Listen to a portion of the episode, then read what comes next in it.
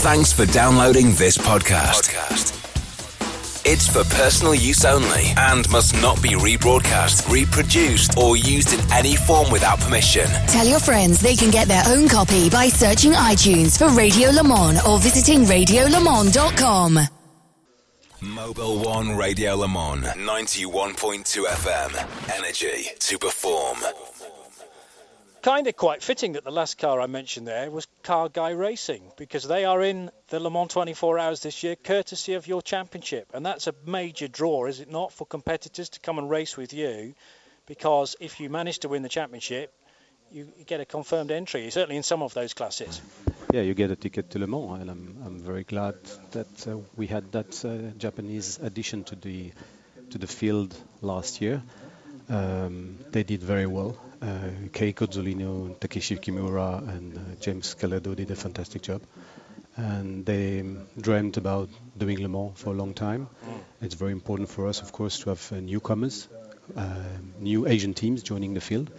And this is something which we are going to enjoy uh, for the 2019-2020 season again. Uh, we are seeing more Asian teams uh, in both uh, LMP and, and GT uh, getting interested in, um, in joining the Asia Le Mans. And of course, um, amongst them, some are um, bigger goals. Uh, remember what uh, Clearwater did uh, three years ago when they, they joined Asia Le Mans in the first place. They, they won the class and they they went up the ladder, uh, joining the WEC, and um, that's exactly what we are here for uh, to grow the um, the ACO endurance racing pyramid. And uh, Asian Le Mans is um, one of the very important pillar of the ACO racing pyramid. And uh, we're on a mission, you know, it's not uh, something that you do easily in a snap. Uh, it takes time, uh, especially in that uh, big continent. Um, but uh, it's very challenging uh-huh. and it's very exciting because um, we are almost there with regards to having Asian Le Mans as the reference endurance racing series in Asia. And um, going back to square one, talking about Car Guy, I mean, I know that uh, they are fully committed. They, of course, they have entered. Uh, it's not a, su- a, surprise because they have to, but they have entered the Asian Le Mans for the coming season again uh, as the reigning champion. So they're they're going to fight again, uh, hopefully to come back in, in Le Mans next year. But um, yeah, for a team, whatever you come from Europe or Asia, when it's the first time you enjoy the, the Le Mans 24 hours, it's something that uh, it's a it's a big achievement. You know, it's mm. real big. It's oh, the huge. race. I mean, yeah, yeah. Le Mans 24 is the biggest and the greatest endurance race in the world. So that's uh, it means a lot for them. So I'm, I'm very happy because it's again it's very important that we keep attracting more Asian-based teams uh, in the Asian Le Mans series, even if we have lots of Europeans and even drivers from the USA joining. Um, it's it's also because the um, the series itself it's attractive not only because of the uh, the calendar we have, but the, the venue we go to. And uh, last year, it was the first time that we went to uh, four Grade One circuits. Not uh, only a very few uh, major series can enjoy going to grade one circuits only, you know. So yes, that, that's yeah. something which is quite appealing, in addition to the race format and, and the calendar and uh, what we offer, of course. So that was Shanghai last yeah. November. First time in Shanghai last season, yes. Then on to Fuji the following month, 9th of December. Yeah, just two weeks after, yeah. Yeah. Then a slightly longer break, 12th of Jan to Buriram in Thailand. yeah, within the context of the Children's Day, which is, which is a national day in Thailand, and okay. which brought, as usual, quite an impressive crowd there. And um, it's a very nice event indeed, and, and, a Grade One circuit in the middle of nowhere, uh, which uh, hosted the first uh, MotoGP event in October last year. It's uh, it's really growing. You, you you can see, you can you can tell all the efforts made by, by the local. When it comes to um, refurbishing, developing the roads and uh, road signals, everything, everything. Uh, hotels are booming, yes. blooming everywhere in, in Buriram, and uh, more uh, flight connection between Bangkok and and Buriram. So it's uh, it's a great place to go, and I mean it's the land of smile. People are, are so nice, so efficient, so easy to deal with in Buriram. It's always a, ple- a, pleasure to go there. And, and of course, last round was uh, in Sepang, Malaysia. as Yep. usual. Yes. Yeah. So the, the calendar has been announced, been long announced for your new season. Yeah. Uh, still going to be four races. Still, So- we're working on maybe one day. Well, that, that was to be my question actually, because I've been involved with the European Le Mans series for long enough to remember that was a series of five three-hour races. If you go back long enough. Then it became a season of five four-hour races, and now we're at the stage where we can have six four-hour races, and there's just been gradual You- expansion, gradual increase, and I think ELMS is now sort of where it wants to be. It doesn't want to do any more than six because we have Le Mans in June, so there's no race really there. And you run April to October. Your season's a very different dynamic because it's, well, in this part of the world, it's a winter series. However, and we'll move on to this, but you will be going to Australia in their summer, effectively. So, you know, it, you've got to think about uh, Southern Hemisphere as well. But four races is the run at the moment. Do you think there may be room for expansion to five later down the line? We have already many times expressed the um, the fact that we would like to expand from four to five events when the time is right and appropriate, meaning the teams are capable to afford the cost, and this is something we are going to um, to decide together with them. Yeah. It's um, it's something that we we would like to do for the 2020-2021 season, but it's all about cycles. You know, when we started um, ELMS, which at the time was called uh, Le Mans Endurance Series (LMES), 15 years ago, uh, we had six rounds of 1,000 kilometer each. Yes. So um, who knows uh, when we when after the ACO took over Asian Le Mans, the, the, the first race was held within the context of uh, the WC uh, Fuji round. We were there as a support category, and we had the tour race, and the um, the other three rounds were three hours. Uh, two years ago, we did a six-hour race in Buriram as a try. Uh, we decided to uh, to keep the four race uh, format for the, following season, which will be the case again next year, and the coming season and probably next year. But um, yeah, um, one of the reasons this is something we have explained um, in February in Sepang. One of the reasons we have decided to um, to have these two back-to-back events for the coming season, namely uh, Sepang and then Buriram, is that Yes. because uh, now we know that we can go from Malaysia to Thailand by the road, doing trucking. Yes. Um, if we move from four to five events, these fifth events will be anyway very near from the previous venue because of the time it takes to ship container from a venue A to venue B. You, you don't do sea freight if you within that window of time we have, which is namely starting in November and uh, finishing at the end of February to make sure that everyone um, can come back to Europe on time for the uh, Paul Ricard prologue, etc., etc. So this is, uh, of course, something we are um, working on. Um, we have two or three good options for the 2020-21 calendar already. Uh, some of the venues have been confirmed. Now it's just a matter of knowing whether we can fit that fifth event or not, depending on what we are going to uh, to decide with the teams, because it's of course very important for them to make sure that uh, they can afford it. You know. I understand. We're chatting to Cyril Tashwallen of the Asian Le Mans Series, Managing Director of the ALMS, and this is 91.2 FM, Mobil One Radio Le Mans. By the way, red flag period now over. We are back to green, and there are well, an hour and 50 minutes still to go of this morning session. So two hours 11 minutes done.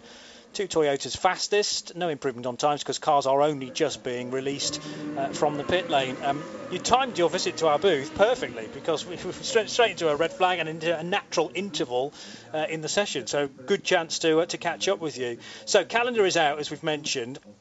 Sepang and With, Buriram um, will be will be just a week apart. Yes. But in January, a brand new track and actually a track that only opened last year Correct. with a supercar race there. I remember in the night, uh, not in the night, I beg your pardon, but it will be, I think, in the night this year for the supercars. last year, yeah, Yes. yeah, last year. So this is this is the bend. Thailand Bend of Thailand Adelaide, Bend. 100 kilometers of Adelaide. Um, well, this is something which, for me and the whole Asian Le Mans team and the competitors as well, is something which is going to be a great experience. Um, it will be the first time in 20 years that there will be LMP cars racing in Australia. Wow. Um, the, the, the, first time there will be a directly organized ACO event because 20 years ago it was the the race of a thousand years yes, organized yes, yes. by Don Panoz. It was the last round of the uh, 2000 American Le Mans Series season. Yes, around the streets of Adelaide. Exactly. I do remember that. Yeah. So um, it's um, it's great for us to go there and to uh, to bring LMP cars back in Australia after 20 years. It's the second, second longest racetrack in the world, 7.7 kilometer. It's longer than Spa. So after Nürburgring, it's the second longest. Uh, and it will be the first time this longest layout will be used by an international event. Yeah. Um, the the news has been very very well welcomed by the uh, Australian uh, motorsports industry and fans. So we just can't wait to go there because it's going to be something very new for everyone. And uh, it's I mean Australia to me is part of this big you know geographical zone, Asia Pacific, and knowing motorsports in Australia, I mean, it's it's part of something you have to um, to enjoy. So you can't ignore Australia. No, really, you can't. Can you? you? just can't. And uh, I'm, I'm super happy that we go there. Really, it's it's going to be an, an amazing event. Yeah.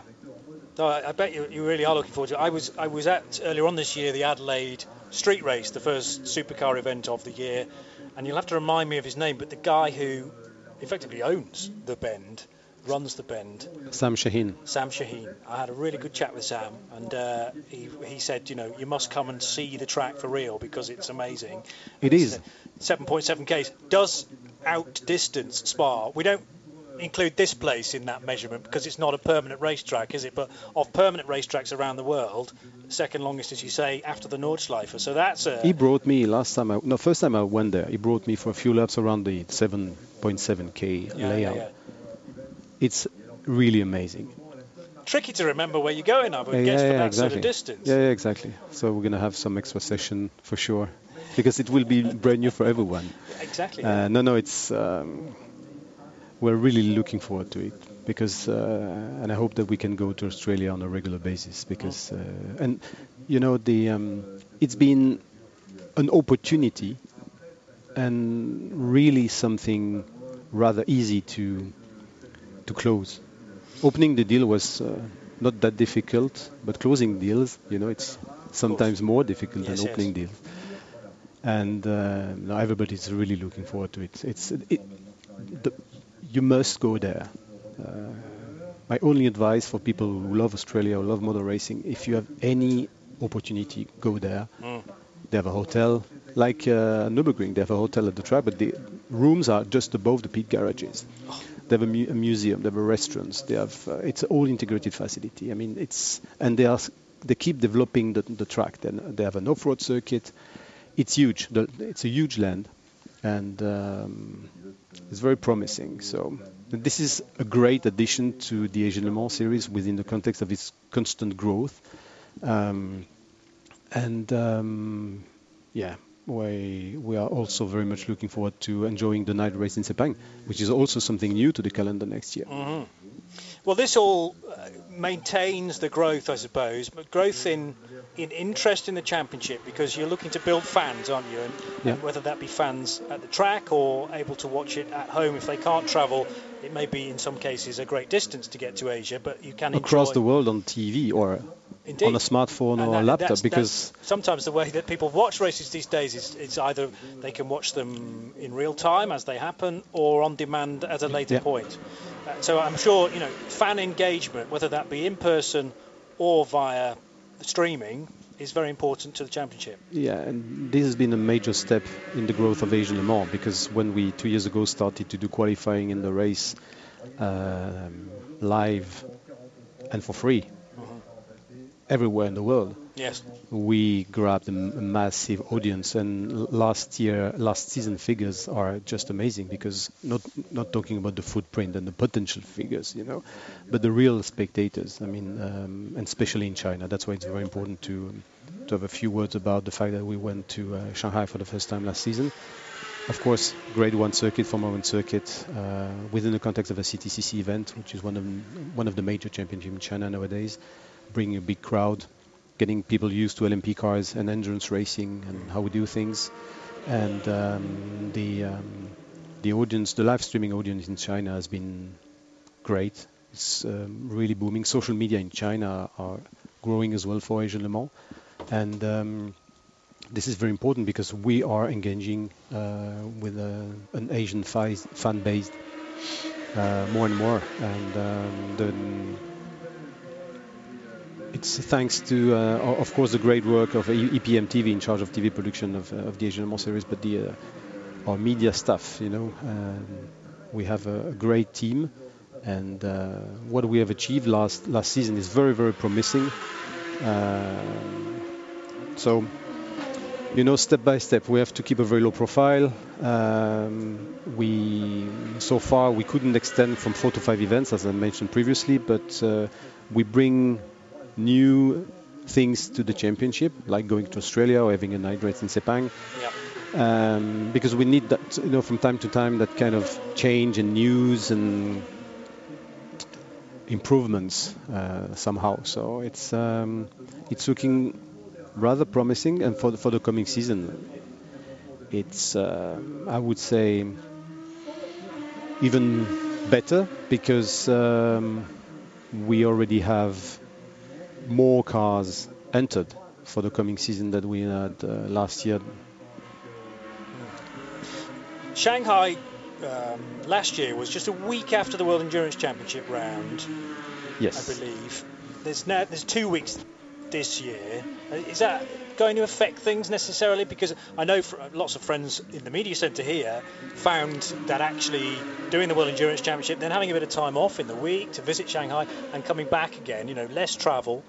Um, it's still only two weeks, so you could have a nice long time in Shanghai. But is that deliberate in terms of calendar? Oh, in, in, terms no, of calendar, calendar design, I wonder to be this close to the WEC. This one, this one's very easy. Yeah. Uh, sometimes people ask me why we don't race together with the WEC. As the, a support race, okay. Yeah the, yeah. the, thing is that we need pit garages. Yes. Um, given that we are establishing Asia Le Mans as the reference endurance racing series in Asia, our competitors, our customers are expecting to get pit garages and you have this and track time. Yes. When you take the WEC track time into account and their regular Shanghai support categories, there's just no room for Asia Le Mans to fit in. Um, but the fact that we were just a, a week apart last year was because WEC had no choice, I think, than uh, to get that date, which was actually clashing with Macau Grand Prix, which is something that, as the Asian Le Mans promoter, I can't do.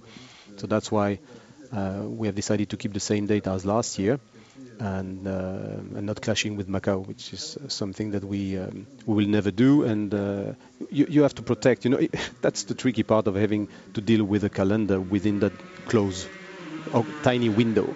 You have to deal with and not clashing with, of course, Christmas and uh, New Year, and uh, you have the Bathurst 12, and you have Macau, and then you have Chinese New Year, which dates move back and forth for 10 days every year. Right. So this is a, a bit of a challenge. So not the reason for last year calendar was very easy. Um, they were clashing with Macau. They are not going to clash with Macau this year, so they, hence the um, the fortnight between the two events. Yes, I understand. So that, that basically creates the window for the Macau Grand Prix for GT or for single seaters, whichever your drivers yeah. are involved in. Okay. Exactly. Yeah. Excellent. You just can't clash with Macau GP. No, so that doesn't make any sense. Indeed. I mean that that's uh, is, is, is a world-renowned event, but it would be great if you can sort of occupy just the weekend after, because it means that drivers are in that part of the world potentially and can skip, from, well, if, if necessary, from WEC this year to Macau and then to the Asian Le Mans Yeah, so that would course. be perfect, wouldn't it? Um, and the grid continues to grow, I believe. I mean, how are we looking for entries? Because entries opened last week for the new season.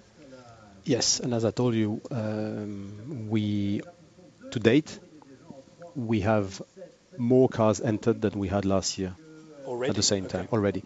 Um, but again, we need to keep a very low profile and uh, deal with things a step, one step at a time. We are, of course, aiming, aiming at doing bigger and better than last year in terms of number and quality. But um, Yes, I think that uh, there is uh, a good opportunity for us to grow uh, a bigger grid, and especially knowing that those who have entered are newcomers. Yes. Or uh, and I'm not even talking about the the regular Asian Le teams and, and those who have already public publicly expressed uh, an interest in entering the uh, the Asian Le series for the first time, the likes of RLR Motorsports, uh, Carlin, uh, Lanan, etc. So it's the potential is there, and it's looking very promising. So I'm I'm not in a position today to start, you know, en- enjoying uh, potential figures. maybe may, maybe in 10 days uh, during the the Le Mans 24 week we, we can disclose more information and, and, and announce a first batch of, uh, of teams uh, that have entered. The reason why we are not going to talk about them specifically today is because we need to align with them in terms of their communication. But I can tell you officially that we we have already um, uh, much more cars entered than last year at the same time. Because I mean, many people are looking forward to perhaps something new about the World Endurance Championship and which direction we're going to be going in that in after 1920, so that will be the 2021 season.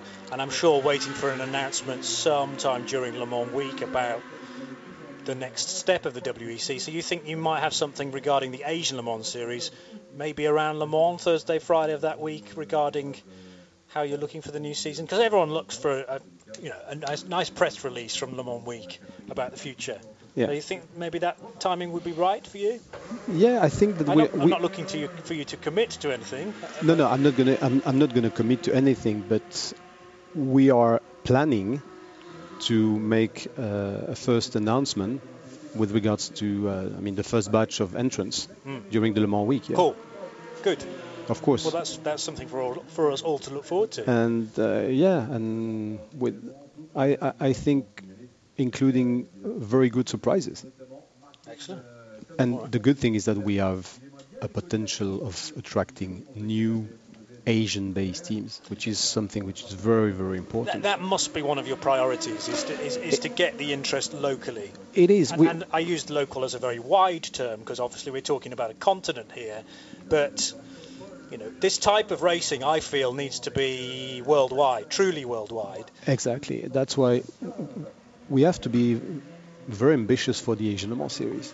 Um, but again, if at the same time it gives an opportunity for American teams or European teams to develop new business cases and to keep busy 12 months a year. Why not? We're not going to stop them or preventing them to come. That's why we, we fight every year to uh, to align with the calendar which fits. Um, but knowing that, of course, the, the I was talking about the, the mission. Yes. Uh, yeah. we have, but but yes, somehow it's it's a mission to keep developing the um, ACO racing uh, environment in Asia and bring more Asian teams to LMP cars, LMP racing, and that's why, for instance, the um, the 2020 LMP3 Cup Australia is something which is part of that global project, which is to really anchor LMP racing uh, in the continent. Yeah. Has it been good to catch up so far with everyone else within the ACO this week? Because I, I don't know how many opportunities you get through the year to meet up with Pierre Fillon and Gerard Neveu and others, just to have just to have a coffee and a catch up and sit down and I haven't seen them today. okay. But uh, I see Pierre Fillon on a very regular basis anyway. Yeah. Uh, I'm in Asia 100 130 40 days a year. Okay. So I'm, I'm in Europe quite a lot anyway. Yeah, yeah. Um, and we work very close with Pierre, and Pierre supports um, the Age Le Mans project and, and growth 100%. It's, I mean, it's str- strategic. I mean, you can't ignore uh, these markets uh, and China and the, the potential ahead of us. It's um, China is a, is a country with 1.5 billion inhabitants and 400 million drivers. For only 20,000 people having a racing license. Wow. 1.5 billion inhabitants, 20,000 Thousand people with driver license Okay. for racing.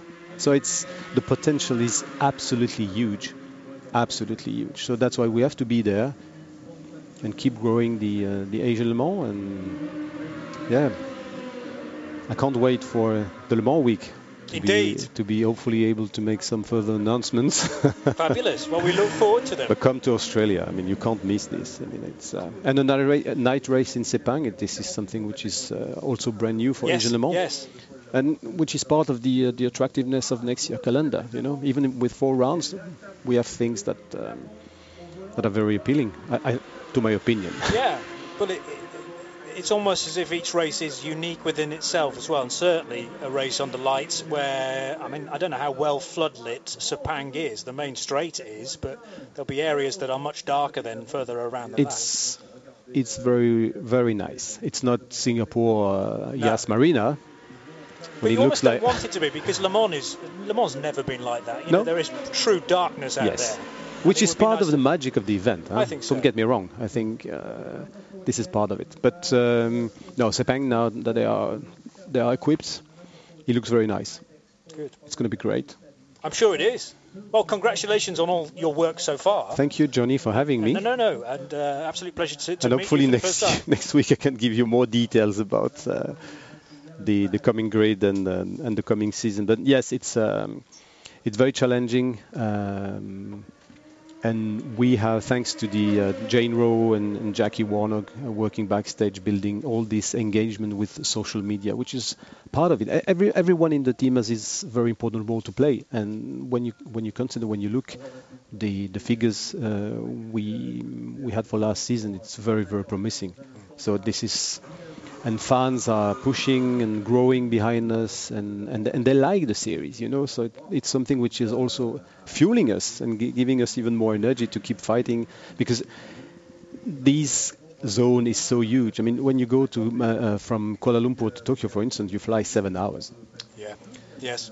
And you have to adapt. There is in, in Europe we, we have forgotten how easy it is nowadays to travel and to do trekking from Silverstone to Portimao in three days in one currency only. Not in the UK, I'm sorry, uh, but you know it's easy when Yes. when in Asia when you, you don't do trekking you do sea freight and you need four weeks between two events and it's um, different systems, different level of motorsports development as well. So it's um, and that's the, somehow part of the beauty of the challenge. It's um, it's a nice venture, very nice venture. You know, it's something which is um, we're all passionate about.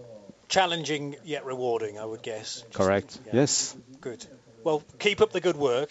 We look forward very much to the new season, and uh, enjoy so Le do we. There. Thank you. Of course we will. Cyril Tashwallen, uh, a guest here on Mobil One Radio Le Mans 91.2 FM, uh, the managing director of the Asian Le Mans Series. So, um, we have had, I've noticed, one or two local yellows lately, the latest of which in zone 6, Marshall Post 21. That's going to be somewhere on the Mulsanne Straight. And Joe Bradley, obviously downstairs in the pit lane, has been grabbing drivers where he can to uh, just get an indication of where we're up to in terms of adjusting setup. Our team's still doing that, Joe? Well, I just want to say that the rehearsals, in rehearsals, the red flag came out just after Cyril came into the box. However, we've refined it a day, and that red flag came out just at the time that would give us the opportunity to have a long chat to Cyril. The red flag, Johnny, was caused by the number 95 Aston Martin stopping out on track. That car is now being recovered and back in its garage, where the engineers are, are now getting to grips with the problem. Initial thoughts are as it's described, an electrical problem, and we all know what electrical problems and how they manifest themselves. And they're, they're, they're now delving into what exactly is the problem with the 95 and work going on there, uh, as we can see. The 82 BMW, which had been in the in the pit garage on the high jacks for a considerable amount of time, having some what I could only speculate from what I could see happening was some major setup work going on there. Um, the car now out on the track, and that car, um, as I say, was up on the high jacks for uh, about an hour. So a lot of work going on there. So we are. We've said this all morning, Johnny. The track's been coming to us. I think the track's pretty much where it is. Um, hard for me to judge just how hot track conditions are as the pit lane remains in the shade, which is very pleasant. Just about 22 degrees in the shade. However, in the sunshine, it's up to 31 degrees up ambient. So that tells me my, my track temperature will be beyond 40 degrees. So we've got a very hot racetrack to play with, ideal conditions to go motor racing, and it's, it's getting better. We're going to see those times coming down and, and just continuing to come down as yep. the teams get a grip with conditions here. Um, any drivers that you've bumped into recently with stories, or indeed any nearby for a, for a quick chat? Because um, I don't have a feeling that everyone's heard my voice uh, for a bit too long now, but uh, if, well, if, if, they're all busy, then by all means just um, kick back. The, uh, the disadvantage of, uh, of, the we- of, the hot weather is not just me having a sweaty back, but it's also the drivers getting out of the cars and understandably disappearing. Um, and, and, and also drivers that aren't in the cars tend not to hang around in the hot conditions yes. and stay in the air conditioning.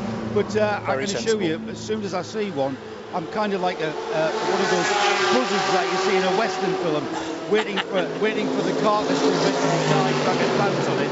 Um, so that's what I'm doing at the moment. I'm just circling. I'm just circling above the uh, the pit lane, waiting for a victim. Excellent. Well, uh, keep up with that challenge. I'm pleased to say now that the uh, the yellow flag has been withdrawn around uh, Marshal Post 21. So we're back to green flag running once again now around the whole of the track. We had a period of time where drivers were obviously limited to uh, 80 kilometres per hour. I think that was on the the run out of the kink and down towards Indianapolis uh, not too long ago. But uh, we're now back to green flag running everywhere. There are slow zones we will talk about during the race as well because that's a sort of rather than a full course yellow. And I was sort of surprised that we did do full course yellow earlier on, with the whole track uh, restricted to 80 k's. Um, normally, when we get to the race, it'll just be a portion of the track which is speed limited, whilst an incident is cleared. And now that uh, theoretical incident, or possibly a real incident, has now been removed, and cars can freely run down towards Indianapolis at race speed once again. Jose Maria Lopez uh, in the number seven car is back at the wheel, and that car is still the quickest. 322.0 the time then from the fastest Toyota.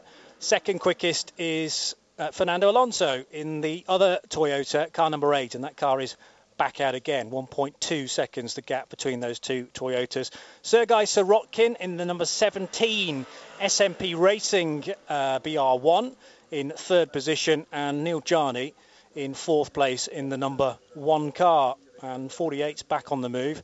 Joe, there's a slow car coming down pit road, which uh, you might be able to talk about for a little while. That's Jordan King, isn't it? So, Joe. Um, coming towards me now, Johnny. Is he? It's being pushed by its crew.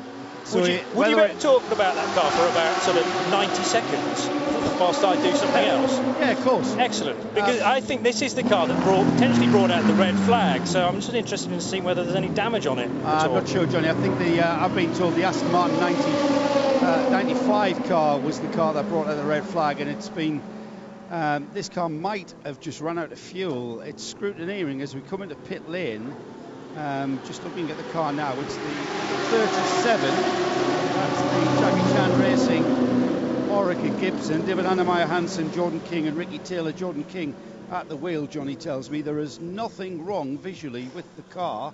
It's been currently on the dolly jacks being wheeled up the pit lane by four members of the Jackie Chan Racing crew and a flag marshal walking behind with the yellow flag to alert coming into the pits that this car is there and doing a very slow pace. It's uh, showing signs of a, a, harmless off in the gravel with signs of gravel on the tyres and a little bit in the sideboard.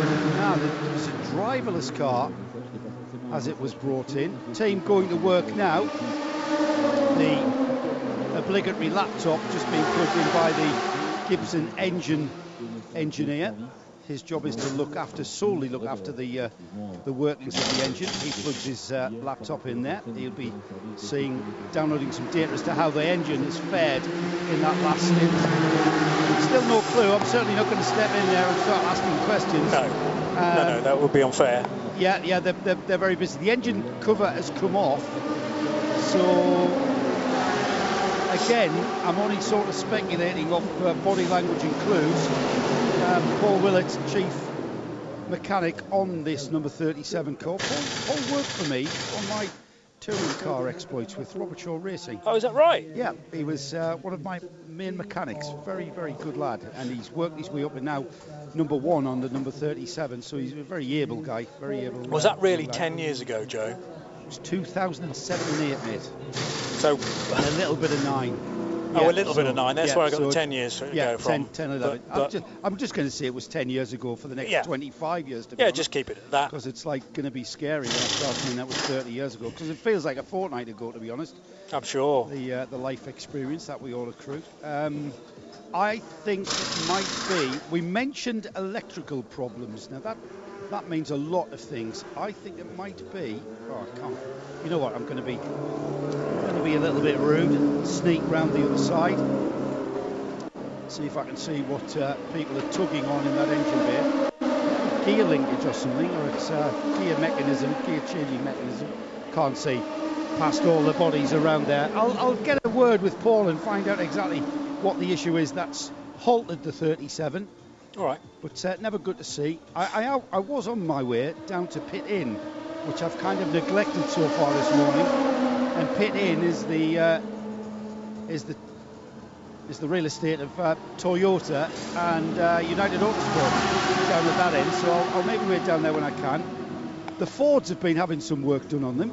Oh, yes. Pretty much every single one of them been in again setup changes, significant setup changes. So- so- maybe to as far as camber and the like being changed on these cars. So this is setup change that obviously has to be done in the garage to enable enough personnel to, to, to do the work. And are they actually having to take uh, body panels off to get to Yeah, camber yeah, settings yeah, yeah. So this Certainly is on the Ford- significant setup change. Certainly on the Ford GT, the whole bodywork, the rear bodywork comes off and the front bodywork comes off to expose all four corners. 68 car, 68 car's doors don't 68 car's door wasn't shut there as it pulled off and uh, the, one of the mechanics dashed out and basically punched the door. But I'm afraid it looked as it went past me as though that door didn't quite catch. So we might see the 68 back in for a floppy door. Let's see how well it does at 190 miles an hour on the Mulsanne and see if that door remains shut. It might even blow itself shut. I don't think it will though. I think we'll see that 68 in. So yes you can tell when it's having when the car's have an extensive setup changes rather than just tyre tyre pressures and the like the cars come into the garage all the bodywork's removed and then exposes all four corners of the car so they can actually get in roll bars damper settings. It's all pretty uh, accessible once we've done that. They're, they're quite snazzy doors, the, ones on the Ford, aren't they? 'Cause are are they butterfly doors in that they're hinged on the sort of top of the A pillar and they come out and up at the same time, like a like Yes, bird-like, yes. rather than, yeah. for instance, the BMW M8 or the Aston, which I think are just more conventional, That's right, hinged yeah. all the way down the A pillar. yeah it's going to flap rather than open it's not going to come open if you, Yeah. you know I mean, down the Mulsanne, I would imagine actually the air pressure will keep it closed, but it's then when it breaks at Mulsanne corner that the door could potentially come back up again. I think it's kind of hard to, to. I think there'll be a sort of an airflow resonance across the car. We'll wait and see. Uh, maybe. It might, it might prove us all wrong. I'll tell you Usually what else. I'll tell you what else we're getting into, Johnny. We're, in, we're, we're certainly into the realms of uh, drivers appearing from arriving here from the south of France and also from the United States, as is become uh, the kind of the common ground at test day. We get uh, drivers that have been competing in the IMSA series. Yesterday we saw the IMSA series at Detroit, the Belle Isle track, and uh, we've got drivers coming in from there, uh, flying overnight in various means. I even Phileas Fogg in a balloon was mentioned. I'm not sure if that's true. It'll still be still be in the air. But um, we're, we're at Filipe Albuquerque. Uh, I've already seen in the United Autosport pit, so he's made it, and I believe he was on a, a plane with a, a number of others. Uh, Ricky Taylor's here. Yeah. Renger van der Zande I've not seen yet, but I believe is here. Pipo Derani, Will Owen, Jonathan Bomarito, we know is here. Harry Tincknell, Oliver Jarvis, Cooper MacNeil, Toni Vilander, and Patrick Long, all on overnight flights to get here. Um, I've, I've at least one flight was arranged by Patrick Lindsey to get. Uh, he's in the Project One Porsche, remember? He's um, he's be, been the, the, the, the brains behind getting a lot of those guys over the Atlantic from the IMSA race, and uh, people, drivers making their way from the south of France, which uh, yesterday saw the 1000k race as part of the Blancpain series of Paul Ricard. Sven Muller, Romain Dumas, Mathieu Jaminet, Matt Campbell, Dennis Olsen, Sally Ulick, Charlie Eastwood, Felipe Fraga, Rob Smith, Vincent Abril, hmm. Jules Gounon, who won yesterday, I believe, in the Bentley. He won today, technically speaking. He did win today. Yeah, check yeah. the flag was today. Yeah. Alex Lynn, Davide Rigon, Mikhail Aleshin, Miguel Molina, Maxime Martin, Mathieu Vaxivière, Johnny Adam, Côme Ledogar, Norman Nato, all making their way up from the south of France. Now, I would imagine at this point they're thinking, be a racing driver, they said. it's all very glamorous, they said. Bet they have second thoughts. Flat out. Yeah, well, I mean, six hours of racing around Ricard, south of this country, south of France, uh, 176 laps, and uh, yeah, the race in Detroit was uh, was a little shorter, but still, the, the, drivers that took part in that uh, now are taking the punishment in the amount of mileage required between the two venues, Detroit uh, Street Track and uh, here. Uh, at Le Mans. So, but yeah, Jules Gounon, um, a race winner with Steven Kane and Jordan Pepper. First victory in the brand new Bentley Continental for those guys, and uh, significant winning margin it was in the end. But yeah, uh, Miguel, uh, Miguel Moliner and Davide Rigon were in the second place Ferrari at Ricard, and they are also required here, as is Mikhail Aleshin indeed. So all three drivers in the second place Ferrari uh, have had to uh, hot step it, hot foot it to Le Mans to do some uh, track action today. Jules Gounon, even more so though than the other guys because he is a rookie, not raced at Le Mans before, and therefore he has to be in the car at some stage today to do his 10 requisite laps. At the top of the times, uh, there is still no change as far as the two Toyotas are concerned. 322.027 for the number 7 car, 323.268 for the number 8 machine. 1.2 seconds separate then the two Toyotas. The number 11 SMP racing car is now up there and fighting with the other LMP1s in the entry. So car 11, we heard from Stoffel Vandoorne with Joe Bradley not too long ago. Well, Stoffel's now driving the number 11 car as we speak, somewhere in the middle sector of the lap, and that car has done a 325.4 now to put it well in the ballpark as far as times are concerned for LMP1 Privateer. The two fastest privateer cars, 17 and 1. So that's the SMP Racing BR1 from the Rebellion R13. Sergei Sirotkin and Neel Jani last to drive those, but they are uh, in the pits at the moment, and possibly some setup changes required for those two cars as well. Uh, the ByKolles racing car is back out on track though, with Ollie Webb now driving the number four. Joe. Yeah, that's been going around quite uh, well actually. Been going round and round, doing what it's supposed to do. Um, an interesting question posed on Twitter from Miggins Motors. That's it. Porsche 93 pulling away, deafening me. I've got fans on. Um, he's asking about the garage flooring. Is it supplied to the teams by the ACO? Um, no, the answer is not. Uh, each team has to come with its own um, garage equipment, if you like, uh, including the flooring. And um, there's, a, there's a variation on ideas of, of uh, furniture and garage flooring and decking. And that reminded me of a story from, albeit it's not at Le Mans, but certainly is uh, on the same subject. McLaren went to Silverstone and completely tiled the garage floor. Yes. And it's it's one of the garages in the heritage pits now, and the tiles are still there. They are they are a beautiful uh, light grey, almost silver ceramic. And um, I got the opportunity to actually have that garage once for a race that we were doing there. I forget where it was, Clio Cup, I think. Um, and it's great. It's a great surface to work on, but deadly in the wet. So I would suggest plastic flooring being the uh, the order of the day, and that's what we see here in the majority of teams using plastic flooring of various uh, manufacture. And uh, but no, it's not something.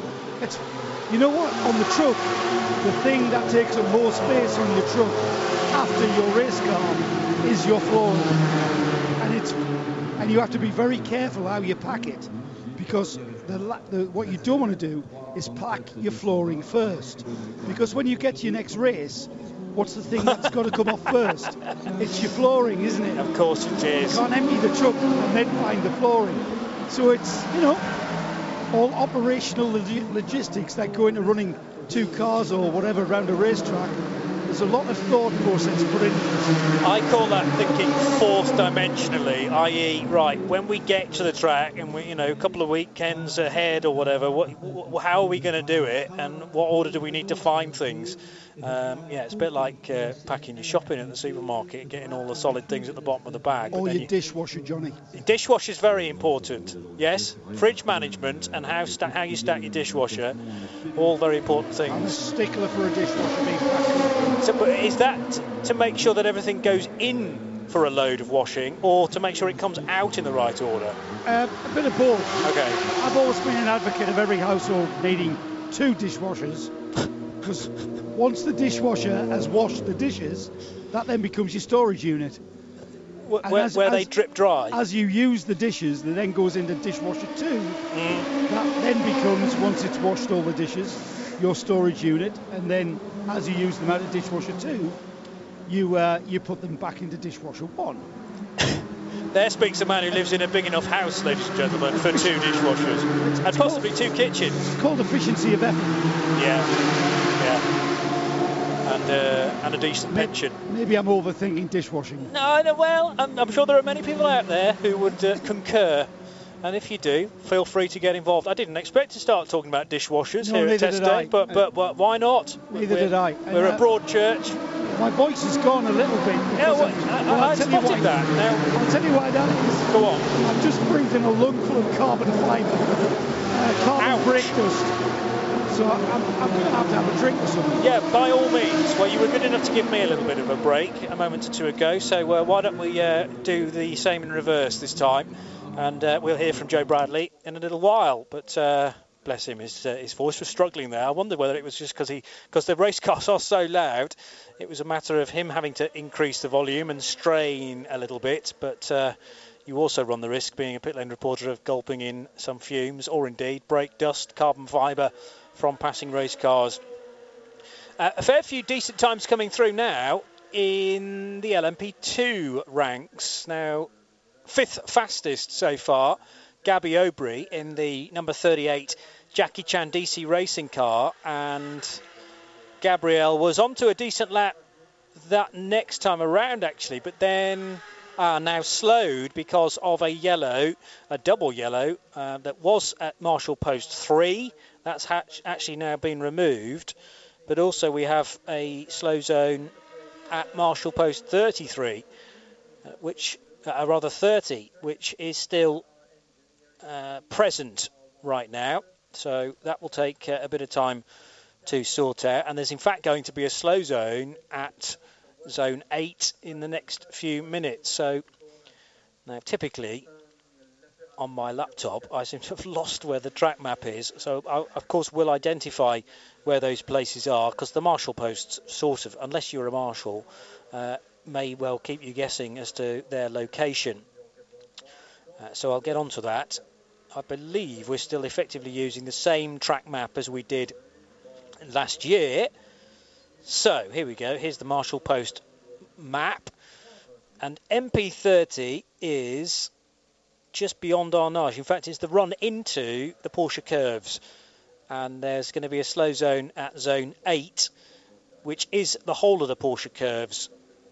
And it's light blue on my diagram. The track effectively split into nine different zones across how many different marshal posts? 35 MPs and nine different zones. And at any one point, uh, one or more, if required, of those zones can be turned into a speed limit of 80 kilometres per hour. So the slow zone will be at zone 8. The next slow zone at uh, Marshal Post 29 is the message, and slow at Marshal Post 30. And there is a process of getting these cars safely into the speed limited area as well, uh, i.e., you're given a Marshal Post distance to decrease your speed, and you must be then at that uh, speed limit of 80 k's by the point that you get to Marshal Post 30. Um, but a, a, few years ago, we had one or two hairy moments where cars were slowing down for the slow zones, but at different speeds. So you'd have a car slowing down rapidly, like an LMP1 car, which can stop on a sixpence because it's so light and has very highly efficient brakes. The problem was GT cars behind couldn't could only dream of stopping at that sort of rate. So there is now a gradual slowdown into the actual affected area of the racetrack. No messages on the timing screen just yet about whether this is a real incident being dealt with by the Le Mans marshals or again whether it's a practice scenario. But what it means is sector 3 is currently much slower than it would be at race speed and that has rather scuppered the efforts of Gabriel Aubry, uh, Paul de Resta, who was going pretty well in the United Autosports car at the first bit of the lap, but had to then back off into sector three, and Nicolas Lapierre, who was showing signs of pushing for a, an improved lap in the Alpine. He had to back off as well in car 36, and Paul de Resta, in fact, deciding to pit at the end of that lap in car 22. So not far for the Scot to head down the pit lane. He'll turn right almost immediately into garage A and park the number 22 car up. The top three are remaining the same in terms of times. Dragon Speed faster than Graff, faster than uh, IDEC Sport, so 31, 39, 48. In GT Pro, well, Miguel Molina is here and he was racing at Paul Ricard yesterday evening and a little bit into this morning. But uh, Molina, the Spaniard, uh, has been driving the AF Corse Ferrari, number 71 today, and that car now recently doing a, well, on lap 10 of 18, 3 minutes 56.088 from the Italian squad AF Corse.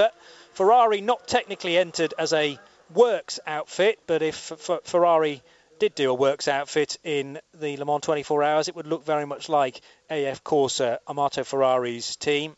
And Amato Ferrari, I think if with six Ferrari 488s in total uh, this weekend, because they run the car guy effort, car number 57. Also, the Clearwater Racing Ferrari is, a, is an AF Corse machine. Spirit of Race, number 54. And there was one more on my list. Ah, oh, MR Racing, number 70. Again, effectively run by AF Corse, although entered under an entirely different name. But it is very impressive to walk down to that area of the pit lane and see six Ferraris next door to one another, all out of the AF Corse stable. And I think Joe and I counted 11 or was it 12 488s in total in the entry. That includes the two AF Corse cars in Pro. Uh, Risi Competizione makes it three in Pro. And then, as far as AM cars are concerned, we've got Spirit of Race, we've got the Car Guy machine, the Clearwater car, the WeatherTech Racing machine from the United States, MR Racing of Japan, and two Kessel Racing Ferraris, JMW Motorsport with a Ferrari as well. So that's 1, 2, 3, 4, 5, 6, 7, 8, 9, 10, 11. It is 11 cars. Ferrari 488s due to be in this year's race.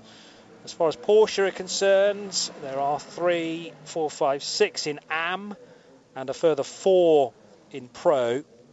Ford GTs is easier because there are the four works entries and this year the Keating Motorsports machine as well. So five Ford GTs. In Aston Martin la- uh, uh, land, we have got uh, four in total. So the 95 and the 97, together with the 90 and the 98 from TF Sport and Aston Martin Racing. And who have I missed out? Uh, the BMW, so two BMW M8s but no privateer versions of those just yet. The GT AM BMW is not a thing, but might be in future seasons. And then the two Chevrolet Corvettes from the US, but they are also both in GT Pro. Uh, let us go back to the pit lane of Joe Bradley. Uh, Vincent Abril, uh, all three rookie drivers in this Porsche, does that really make a difference? You've got nothing to prove, you're just going to go out there. Yeah, it's a very rare situation uh, in my career to be uh, in this uh, situation with three rookie teammates uh, in such an iconic race. So for sure, we're taking it with a very different approach. Uh, obviously, the goal is going to be to finish the race and take a maximum of experience. Uh, it's a great adventure for Louis and his father to race together in Le Mans it's been a dream of theirs, and for them to choose me as their pro driver, it's it's a great uh, a great opportunity, and I'm very thankful. So I'll try and do my best. Uh, I've never driven in this category as well, so coming from GTs, um, it's a lot to learn, but I'm ready for the challenge. Have you been in the car already? Have you been out on the track already? I haven't been in the car this morning, uh, but I've tested the car already once in Spa, and uh, the feeling was straight away amazing. Uh, Porsche's made a fantastic car, and uh, felt comfortable straight away, which is a great indication for uh, such a long race. But uh, I will get my first taste of Le Mans soon, and I honestly can't wait. It's been a long time I didn't get this feeling. You've you've been sat here for three hours, watching your teammates take the car out. That must be really difficult. Yeah, I just came from uh, Le Castellet from the Blancpain race, uh, so we finished pretty late there and flew this morning. Uh, arrived uh, straight into the paddock. Everyone was running, so I felt a bit late for everything. But yeah, my teammate's been running. Uh, Louis is doing a great job for a rookie. As a young driver, he's taking it in the right approach, and his father is the same. It's, it's a lot to take in coming from uh, the background he has in racing, which is Ferrari Challenge, which is a bit different. Uh, here the level is very high, so it will be a, a great challenge, human and sports side for them. And uh, I will try and do my best to help them. And I believe this is your first race in a Porsche, is that correct? It is. It is. Um, first time in GTE, first time in WEC, and first time in uh, Le Mans. So a lot of firsts for everyone. So we're not trying to go ahead of ourselves and just taking it in time after time. We've got a great outfit with Porsche and Proton. They know the race inside out. They won it last year, so there's no better place to, let's say, debut uh, Le Mans. Vincent, I'm going to wait until this afternoon and then come back and speak to you after you've driven this track. And I'm, I'm really interested to hear what you have to say about it once you've driven. Pleasure, anytime. Thank you. Vincent Abril, great young man.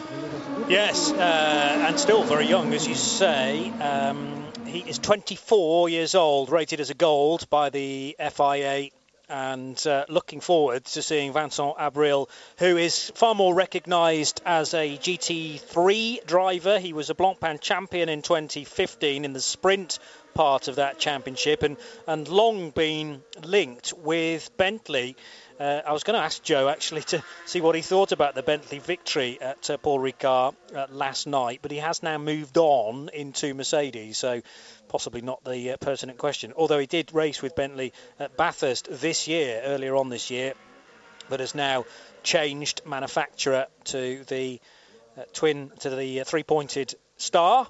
Uh, but never raced a Porsche, not even in GT3s. So now in a GTE Porsche, uh, which some say does take a little bit of time to master, although these Porsches are now mid-engined, and when the engine uh, in the GTE used to hang rearward of the rear axle, um, the, the, argument was that if you were used to a front engine or a mid-engine car, then to go to a Porsche, which is obviously very heavy on the rear, and a little bit like a pendulum. If it got out of shape, the risk was that it would spin very quickly. Uh, rather than those guys that have come through Porsche Junior programs and through Carrera Cup championships and are well used to how a Porsche behaves when it's on the ragged edge, slightly easier for them. But Vincent Abril, um, fast in whatever he drives. Uh, and uh, far more used to front engine machinery, but I'm sure I'm sure he will adapt very quickly indeed. And I think he's right, really, to, to set the target a little lower, perhaps, and uh, they will see how they get on. So, driving the number 78 Proton competition Porsche. Three hours done, just less than 60 minutes still to go then before we hit the lunch break at one o'clock local time. It uh, that, therefore means that we have reached a point where we can give you another hourly update. Live from trackside, this is Mobil One Radio Le Mans. The hourly update.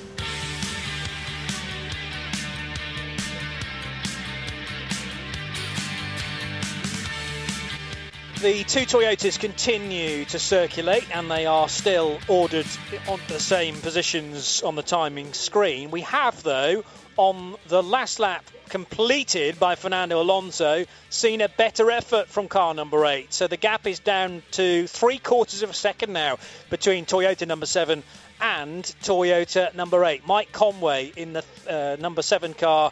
Uh, I'm pretty sure that was a Mike Conway time as well from earlier on, 322.027. And Fernando Alonso goes a smidge quicker, 322.785, which means that the gap between the two Toyotas is now 0.758 of a second. But the time from car 7 was set much earlier on lap 11 of the 41 that it has completed. Uh, Fernando Alonso now about to complete its the, the, the, number eight car's 40th lap of the session, and on lap 39 of 40, uh, that car has just done its fastest time of the day.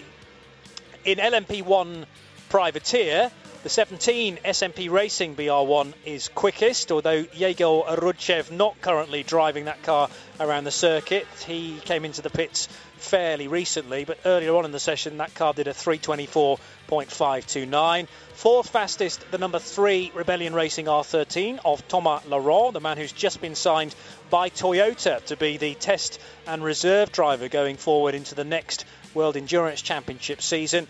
Fifth fastest, the number one Rebellion R13 of Neel Jani. That car's done a 325.319. And sixth quickest is the number 11 BR1 from SMP Racing. Stoffel Vandoorne last to drive it, but it's just been handed to Vitali Petrov, and that car's best time of the day, a 325.496. In LMP2, Dragon Speed are quickest still. The number 31 car currently being driven by Roberto Gonzalez, but earlier on the time was a, a 332.518. Uh, second fastest, the Graff car, number 39 of Jonathan Hirschi. and the time set again fairly early on in the day, lap 7 of 32 for car number 39, and that was a 332.6 to put it second fastest. Third is the number 48 IDEC Sport car, currently parked up in the pit lane, but nevertheless a 332.9 keeps that car third fastest. Ahead of TDS Racing, number 28, a 333.1 for that car. And fifth quickest in LMP2, number 29, the racing team Nederland Dallara, Giedo van der Garde currently driving on the Michelin tyres and a 333.4 was set very recently by Giedo van der Garde uh, just two laps ago, in fact, to put that car now fifth quickest.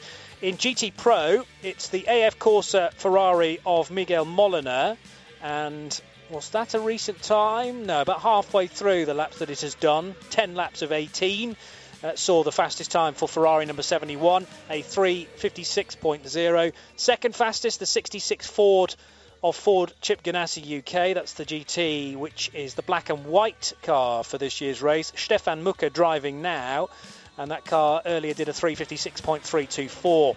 Third fastest, Ferrari number 51 the AF Corse entry. Daniel Serra doing the driving right now, and earlier it did a 356.512.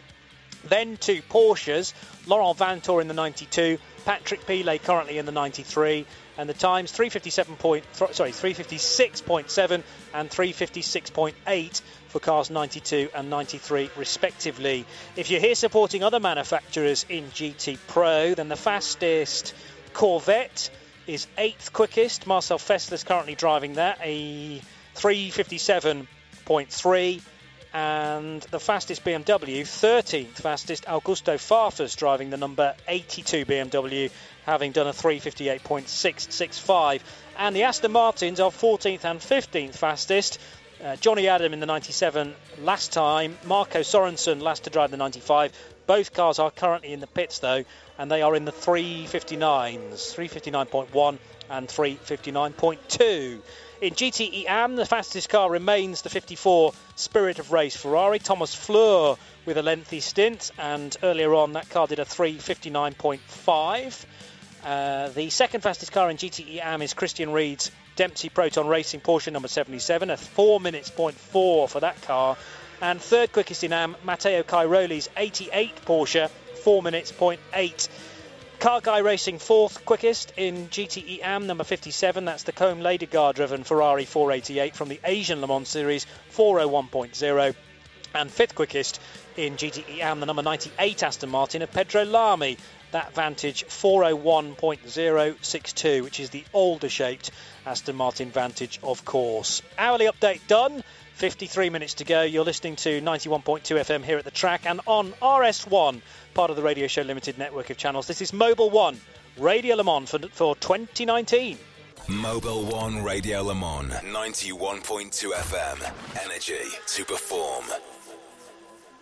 And we are in the middle of what could be a very good lap for Fernando Alonso. He's done a 32.7 through sector one. He is faster than anybody else through the middle sector. Now on into the final sector, which is the longest, as the almost Gulf liveried Ford that goes over the line now, which was one of the first to be unleashed from the truck only a few days ago. So that will be the number 69 Ford of Ryan Briscoe and Richard Westbrook, which streams across the line. Still waiting for Fernando Alonso to appear out of the Ford chicane. He might be a few more seconds. So in the meantime, let's dart down to the pits again and Joe Bradley.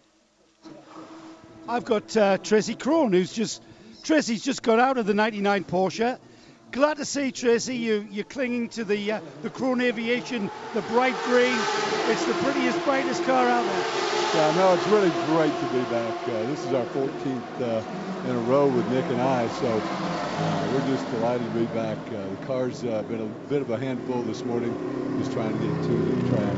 The track's a little little messy. It's got a lot of a lot of debris on it still, but, but we're going to hear in a minute. So the the car being a handful was that caused by the track rather than the car? Well, it's both. Uh, car's got a lot of understeering right now, uh, high speed, low speed, everywhere.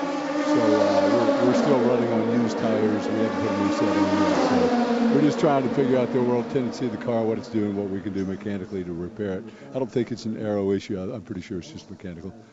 14 years you've just said there and I, my goodness I've been to every all 14 of those Tracy you, are with Nick Johnson as ever. And Patrick Long, you've been partnered with Patrick quite a few times also. Yeah, well, you know, just having him uh, around these all these years has been a real boon to me. Uh, just a, steady, very reliable, very quick flow. And, and, and plus, he's a psychology major, which probably helps me a great deal. yeah, don't want to go there. Um, I did notice as I patted you on the shoulder. You're working very hard out there. It's hot out there. How hot is it in the car? And it's very loud as well. It's hot out there, Tracy. I can see by that. Yeah, I mean it's, it's warm, but I mean it's not it's, it's not awful. It's just the, the cockpit's a little tight. That's that's the only reason for me. You're from Texas, though. Yeah, well, you know, when you're 6'3 and, and way more than all these guys, it's a little bit of a problem. But uh, but I can still get in and out of the car, move around. It's always tight, the cockpit for me and you still enjoy yourself. That's the main thing. Yeah, I'm, I'm, going to be doing this as long as I can. I hope so. I hope to be there as well. Thank you, Tracy Krohn. Leaving Tracy to get cooled off. Um, and again, the 99 Porsche, which is with the, the Dempsey Proton team. That's where Tracy's placed himself this year. But carrying the Krohn Aviation, that's Tracy Krohn's company, or one of, uh, the bright green car. Cannot miss it if you are out on track today and indeed next week. Thanks, Joe. And yeah, as you say, great to hear from Tracy Krohn. 14 Le Mans successively, and uh, back with Nick Johnson, his long-time driving partner. And Pat Long, not too shabby, I think it's fair to say, uh, behind the wheel of a Porsche 911. So they are in the Dempsey Proton Racing camp this year, uh, but very much not in Dempsey Proton Racing colours and there are well when you factor in the proton competition car as well we've got four cars in that camp so 77 which is a dempsey proton racing entry as it is in the world endurance championship 78 which is technically speaking a proton competition entry but it's the same team uh, Dempsey Proton Racing number 88, that's the other World Endurance Championship car. And then the second additional entry is number 99, as we have spoken about.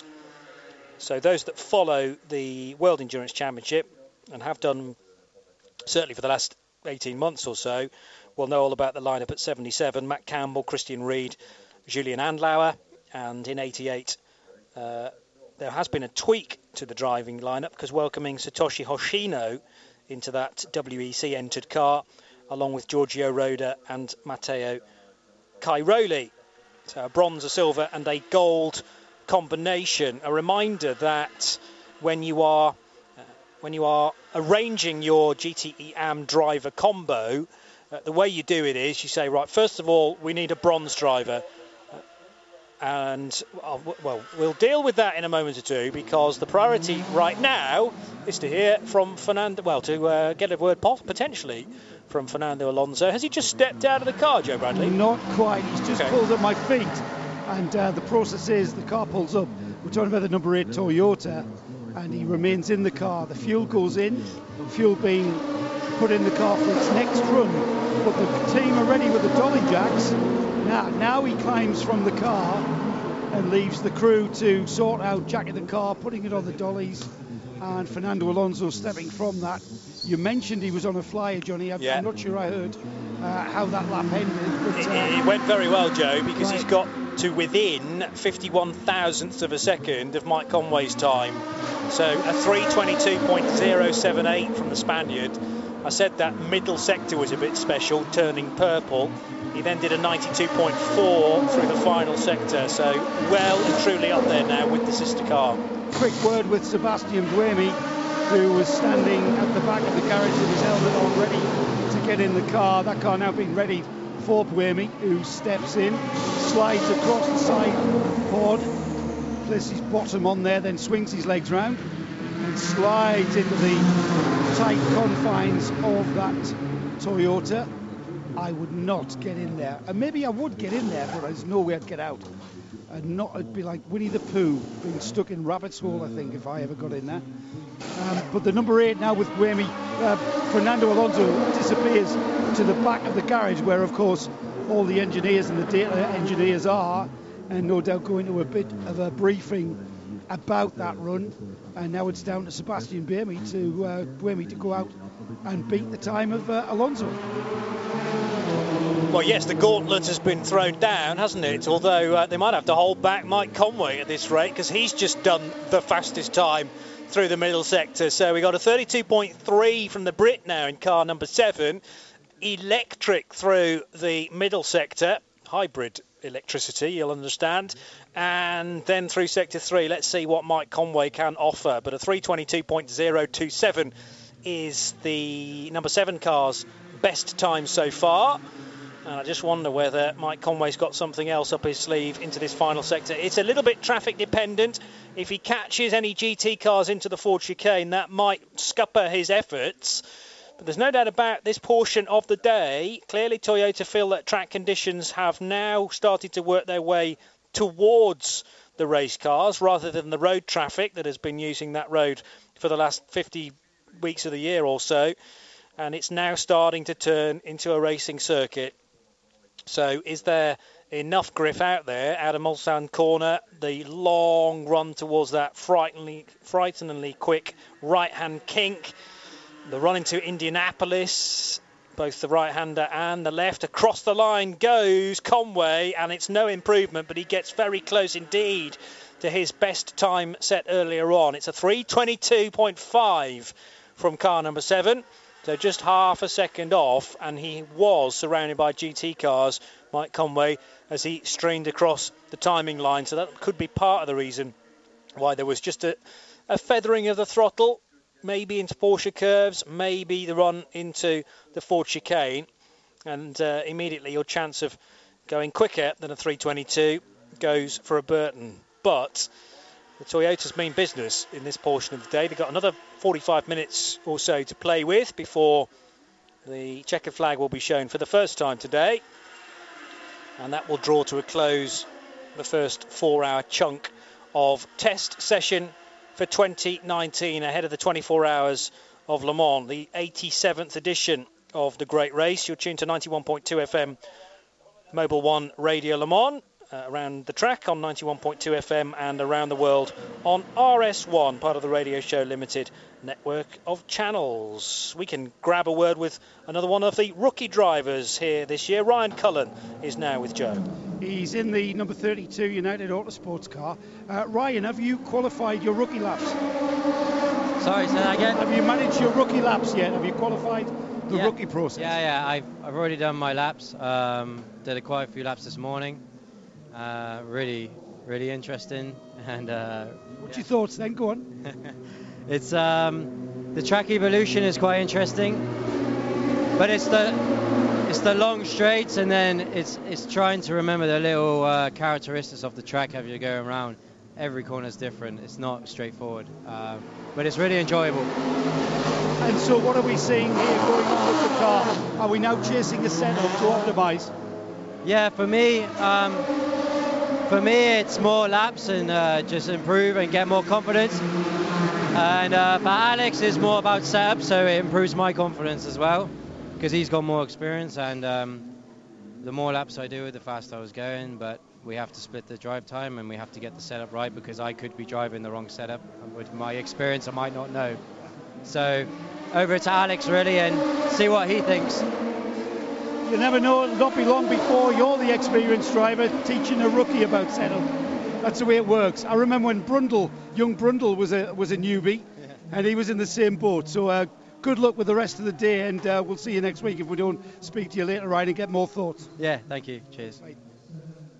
Yeah, Ryan Cullen, who uh, on the entry list you may have noticed uh, down as an Irishman, and that is not born in Ireland. I don't think ever has actually lived in Ireland, but through uh, family heritage, wants to be known very much as an Irishman, and uh, therefore is down as such on the entry list, and uh, doing some really good things in the European Le Mans Series in recent years. And a talent for the future, I would suggest. Well, that's one big tick now against his CV is uh, sufficient laps around the 24-hour Le Mans circuit to qualify him for the race. And uh, joining him, as uh, as Joe was saying, Alex Brundle, Brundle Jr. and Will Owen, who have been with United Autosports for uh, possibly the last three years, certainly the last couple. Will Owen well experienced in that crew, the Anglo-American squad, United Autosports, and uh, Alex Brundle, a former champion at LMP3 level in the ELMS with United Autosports. So uh, the connection's already there as far as team personnel and driver relationship is concerned, and Ryan Cullen has slotted in very neatly indeed. So they're in the number 32 car, and then next door neighbours, the 22 of Phil Hanson, Filipe Albuquerque, and Paul di Resta. What are the Toyotas up to now? And did we have any improvement again from Mike Conway? The answer to that is no. But Conway came very close to being able to shave some more time off. And yeah, the 322.027 that still stands as the best time of the day. Sebastian Buemi strapping himself on board the number 8 Toyota, now heading back out again. He's got 52 thousandths of a second to find in order to better the time then offered by the number 7 machine. 8, of course, leads the championship, leads the super season, but the number 7 car has been getting better results more recently. Was in a great position to win last time out at Spa, but then drama hit the number seven car. And I think at the time, the drivers of number eight, particularly Kaz Nakajima, said it was a, it was rather unfair on the uh, crew at seven to have that win taken away because uh, Kaz Nakajima admitting that Conway, Kobayashi, and Jose Maria Lopez were by far the stronger drivers at Spa uh, last month, which was round seven of the championship. But in the end, because of the problems with the seven car, they could only muster a sixth place uh, finish in Belgium. And instead, it was a win for the number eight Toyota from the Thomas Laurent Gustavo Menezes rebellion and Nat Berthon, of course, being part of that rebellion squad as well from Sebring. So Nat Berthon had raced for Dragon Speed in the first couple of races of the Super Season, but moving on into the Swiss Rebellion squad for the last three races of this uh, World Endurance Championship transitional season. LMP2, it remains the usual suspects at the sharp end Dragon Speed, Graff, IDEC Sport, and TDS Racing. There has been some more recent improvement. I think from uh, the IDEC Sport car, unless that car's been in the garage for a fairly long time. I only say more recent experience because it set its fastest lap of the day on lap 25 of 26. But when that 26th lap was actually completed, could have been more than an hour ago. I have a feeling the 48 car's been in the pits for a fairly long time now. Paul-Loup Chatin, the last to drive it. I hope that's nothing to be concerned about as far as IDEC Sports are concerned.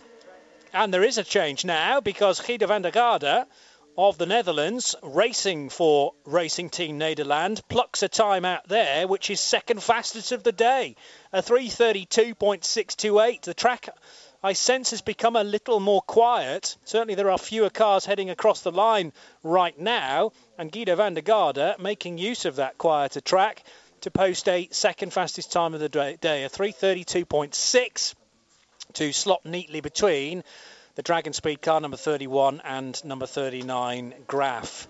IDEC Sport number 48 in fourth position therefore now and Francois Perrodo is the fifth fastest car for TDS Racing. That means we've got an Oreca fastest, a now a Dallara second fastest, ahead of four Orecas, third, fourth, fifth, and sixth. But we do have the tyre mixture.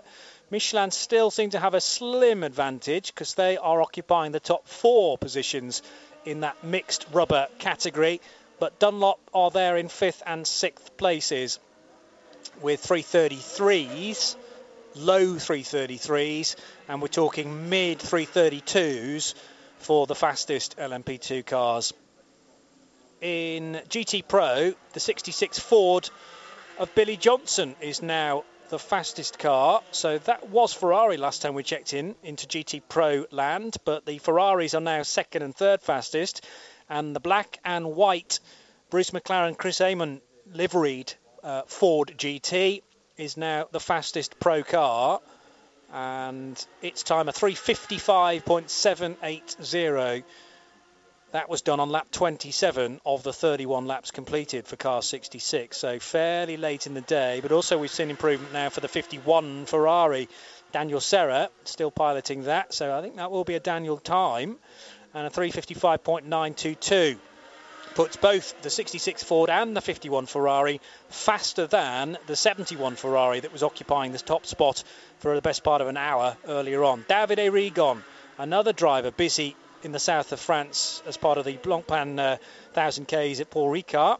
Uh, late last night and just into the early hours of this morning, so goodness knows what time he travelled uh, to Le Mans, possibly through the night.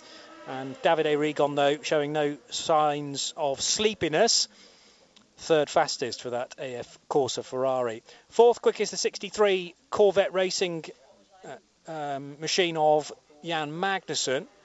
So, just a reminder of the lineups of the Corvette C7Rs this year. Jan Magnussen is in the 63, joined by Tonio Garcia and Mike Rockenfeller.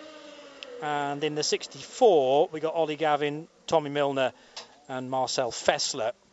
And the best of the Corvettes currently in fourth position. Then it's the couple of Porsches, uh, 91 and 92, so they are the two World Endurance Championship entered cars. Uh, running in fifth and sixth places, Gimmi Bruni and Kevin Estre. And after that, just need to check my other screen for the other pro cars um, because the best American Porsche, i.e., whether it's 93 or 94, it's 93. That car is in seventh position. We got the second of the Corvettes, 10th fastest, number 64, Ollie Gavin just going out now, in fact, with still 35 minutes remaining. The BMW of Augusto Farfus is putting in a fair bit of mileage. That car currently in 14th position. And then the Aston Martins, Maxime Martin and Marco Sorensen. Again, just going through the jobs list. I don't think there's anything to be concerned about regarding Aston's apparent lack of speed so far because this is only a test day at the end of the day and they may not have even approached looking at the car with a lower fuel load and trimming it out for qualifying. It's all about trying to get the car consistent over a race stint. And we talk a lot about cars not being up there during test day. Um, and being quite concerned about them and start talking about balance of performance and all that shenanigans, which will probably be uh, a moot point during race week as well. But uh, actually, you know, you win this race over lots of long stints, all bolted together, and how does your car behave and evolve over a race stint as it gets lighter, as the fuel is burnt off, as it wears its tyres? You know, do you get even wear? Do you get more wear at the start of a stint or more end, more wear at the end? All this will be being judged now by the teams to ensure that the, the cars are at their optimum when it comes to the race, rather than three doses of qualifying as we will have during race week.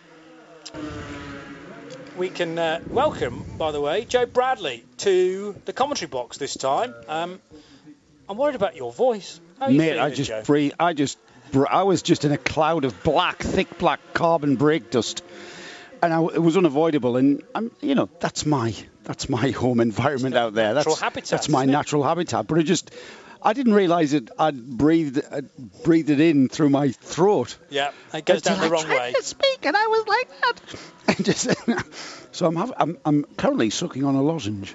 I could, mm. I could hear that clinking yes. against your teeth. So uh, and I've got I need to, I've got some a cappuccino here oh. to to lubricate. So I thought I'd pop in for the last half hour of this session. Who I do you know that I don't to get all of this treatment? By the way, a lozenge and a I coffee. Have people, ready? mate. Do you do not you? have people? You have your own sort of team, do yeah, you? I have Entourage. people. Yeah, yeah, yeah, absolutely. Do not you? Doesn't everyone? Uh, suddenly, funnily enough, no. This is all now coming out. really? Really? Oh, I thought everyone did. Right, only yeah. four, only four staff, of course. Four, four staff. Yeah. Okay, right. Well, so I have a house on... big enough for two dishwashers, so i have got a house big enough for four staff That's as well. That's very true. Yeah. So one's on coffee duty. We need another two to hold a very large pack of. Uh, Would you like a chocolate biscuit? I would love a chocolate biscuit. I've got a selection. A little bit later on. Yeah. Maybe give it half an hour. Well, I can't believe, Johnny, that we've only got 30 minutes left of what was a four four hour session. When this kicked off, um, yes, you know, we were talking about the green race track and, and the, the, the track here at Le Mans being public roads and it's, you know, it's got to clean up. And, well, we've cleaned it up now. We're going to see some pretty representative times.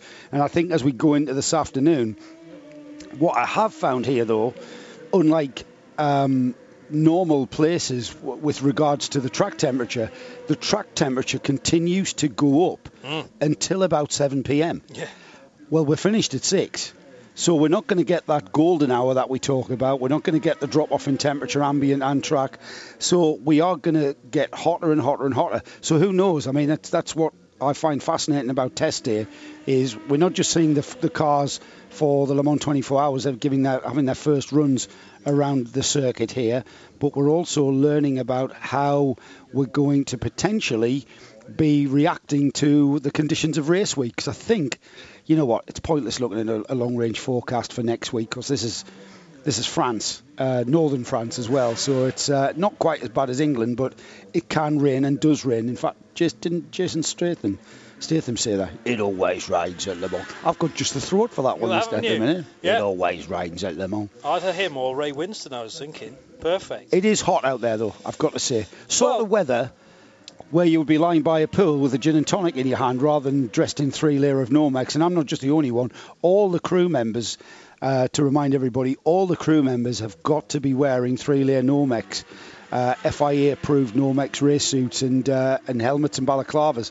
So you know it's not just the drivers who are suffering; it's everyone involved. Crew members, team, endurance racing is a team effort, and that's certainly what we've got here regarding the hot conditions. Yeah, to be honest, I expected you back in our little air-conditioned booth earlier than you'd appeared. So I thought, okay, maybe it's slightly more comfortable than you'd anticipated. It was, and that was purely because the pit lane is in the shade. However, yeah. the, the sun's getting higher as the morning's gone on, and that increases the temperature. So even though you're in the shade, the temperature's still going up.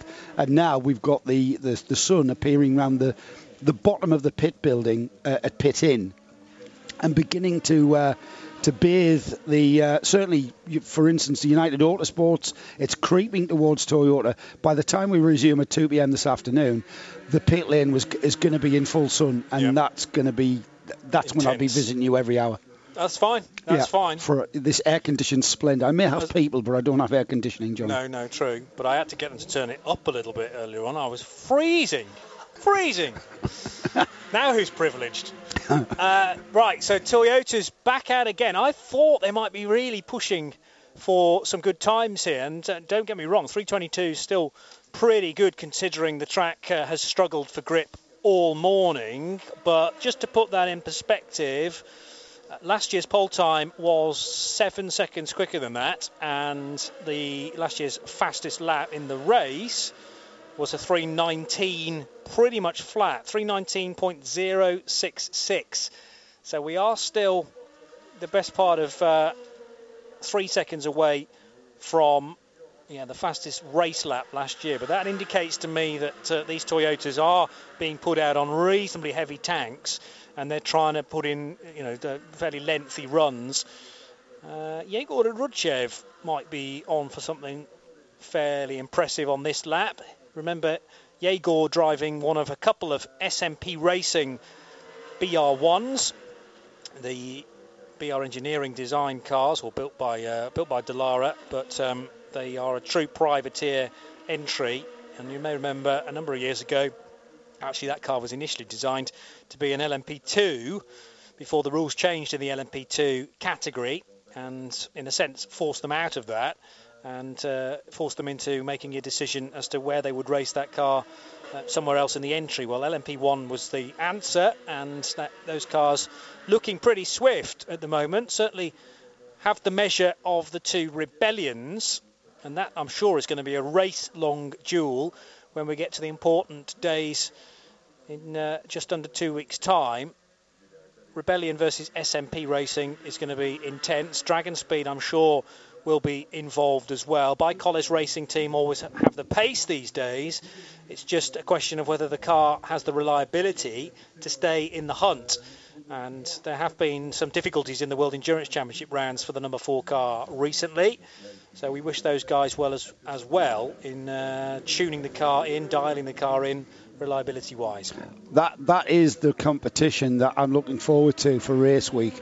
I, I fear that the the LMP hybrids are going to disappear, um, understandably, and I think behind them the LMP one, the, the kind of the pure class, if you like, none of the uh, the hybrid technology on on the SMP and the Rebellion cars and the Dragon Speed, you can't discount them.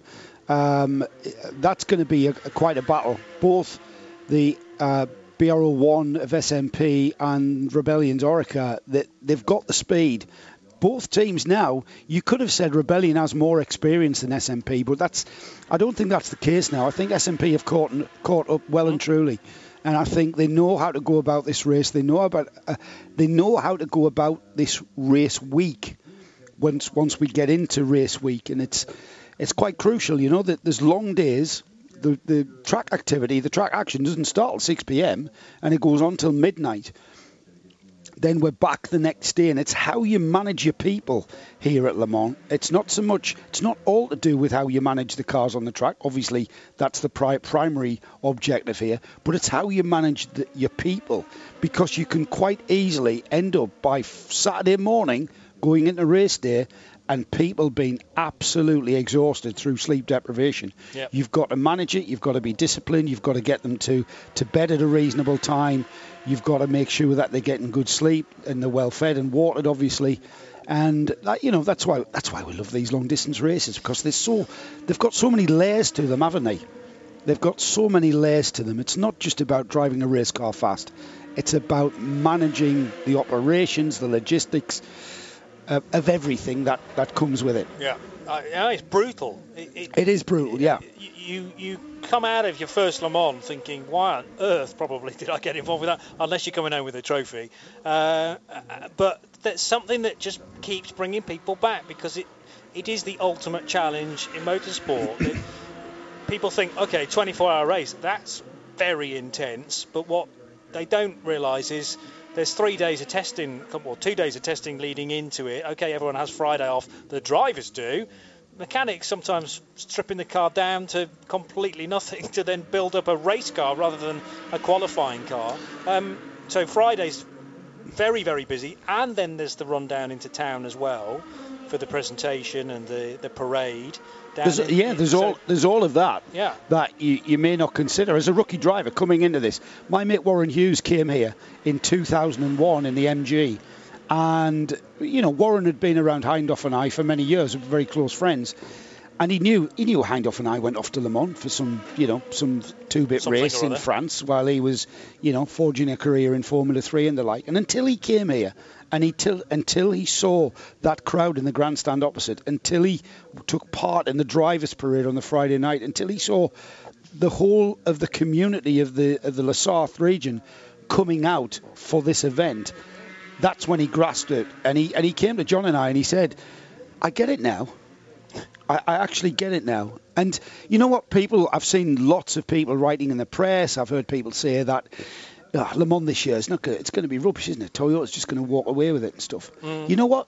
You're not really getting it if that's what you think, because just by competing and and and uh, the objective of finishing a 24-hour race in whatever state you are, whether you're 30 laps behind or three laps behind or three tenths of a second behind, the challenge is just getting through the 24 hours. And of course, back in the 20s and, and the 30s, 40s, 50s, into the 60s and 70s, this was a race of attrition Yes. technology has kind of evolved away from the- race of attrition. And it's kind of, if you if you think about it, you know, you talk to people like Derek Bell and like Jacky Ickx, um, you know, they, they said that um, there's certain drivers who didn't want to do sports car racing because they weren't driving flat out. It was all about nursing the gearbox and driving at 70%. And I think it was, I think Stirling Moss was one of those drivers that detracted That was from. the name from that yeah, into my mind. um, yeah. Nowadays, would you believe, Formula One is all about nursing the car and nursing the tyres and managing the tyres at 70%. And this is a 24 hour sprint race. A 24 hour sprint race. Every a- state, or it's a series of sprints Just bolted together. bolted together. Yeah.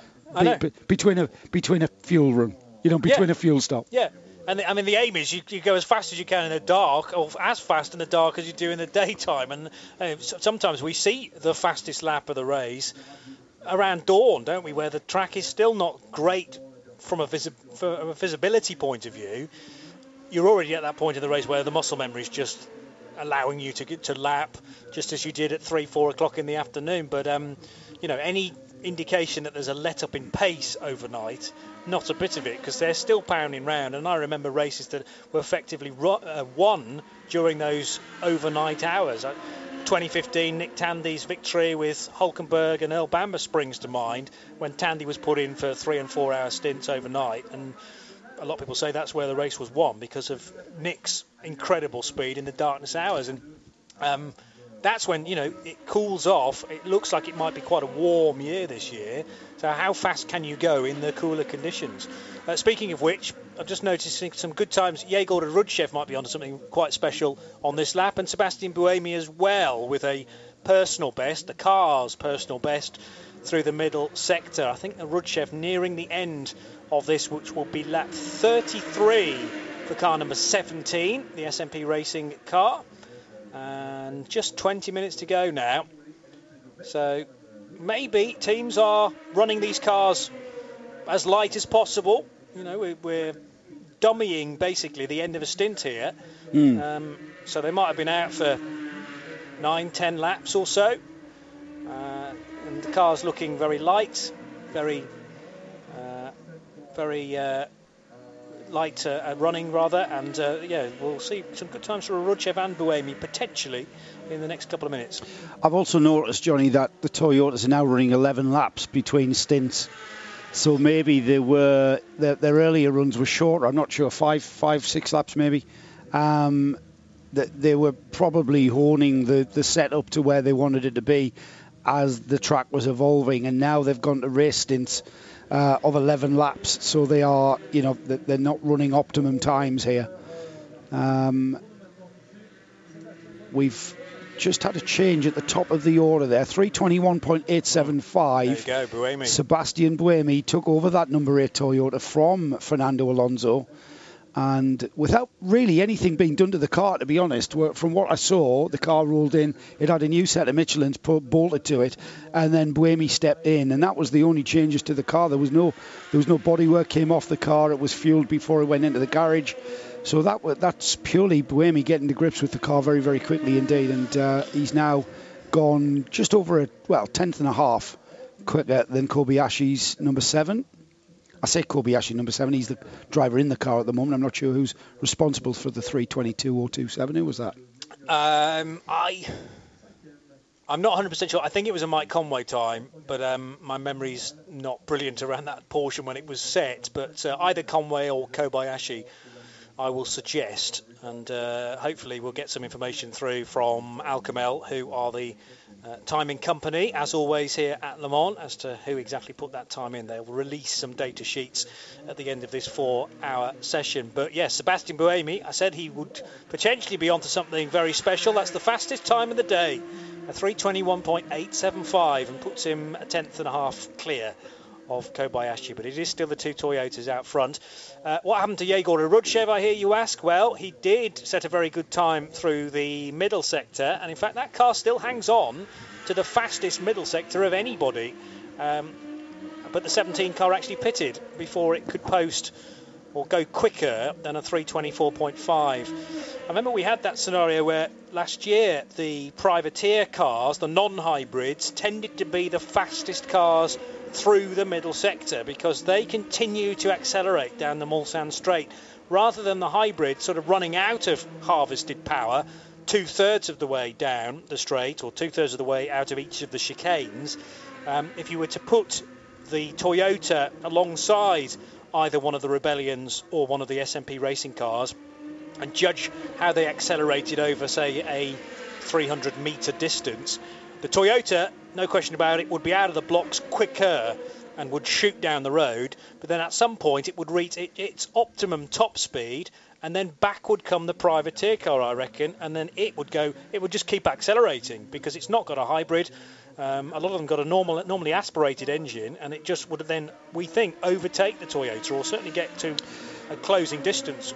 I didn't, Johnny. Correct me if I'm wrong, but Toyota suffered a little bit of attrition in our six-hour World Endurance Championship races, hasn't it? Yes. You know, add that into the equation, mm-hmm. and you know what? It, uh, it's a long way. You know, it's not a foregone conclusion. Certainly not at test day, but certainly not on Saturday morning or Saturday afternoon, or even Sunday morning. Look at what happened a few years ago with the, leading Toyota grinding to a halt, literally outside of its garage. This is motorsport, and more so, this is Le Mans, and anything can happen. Anything.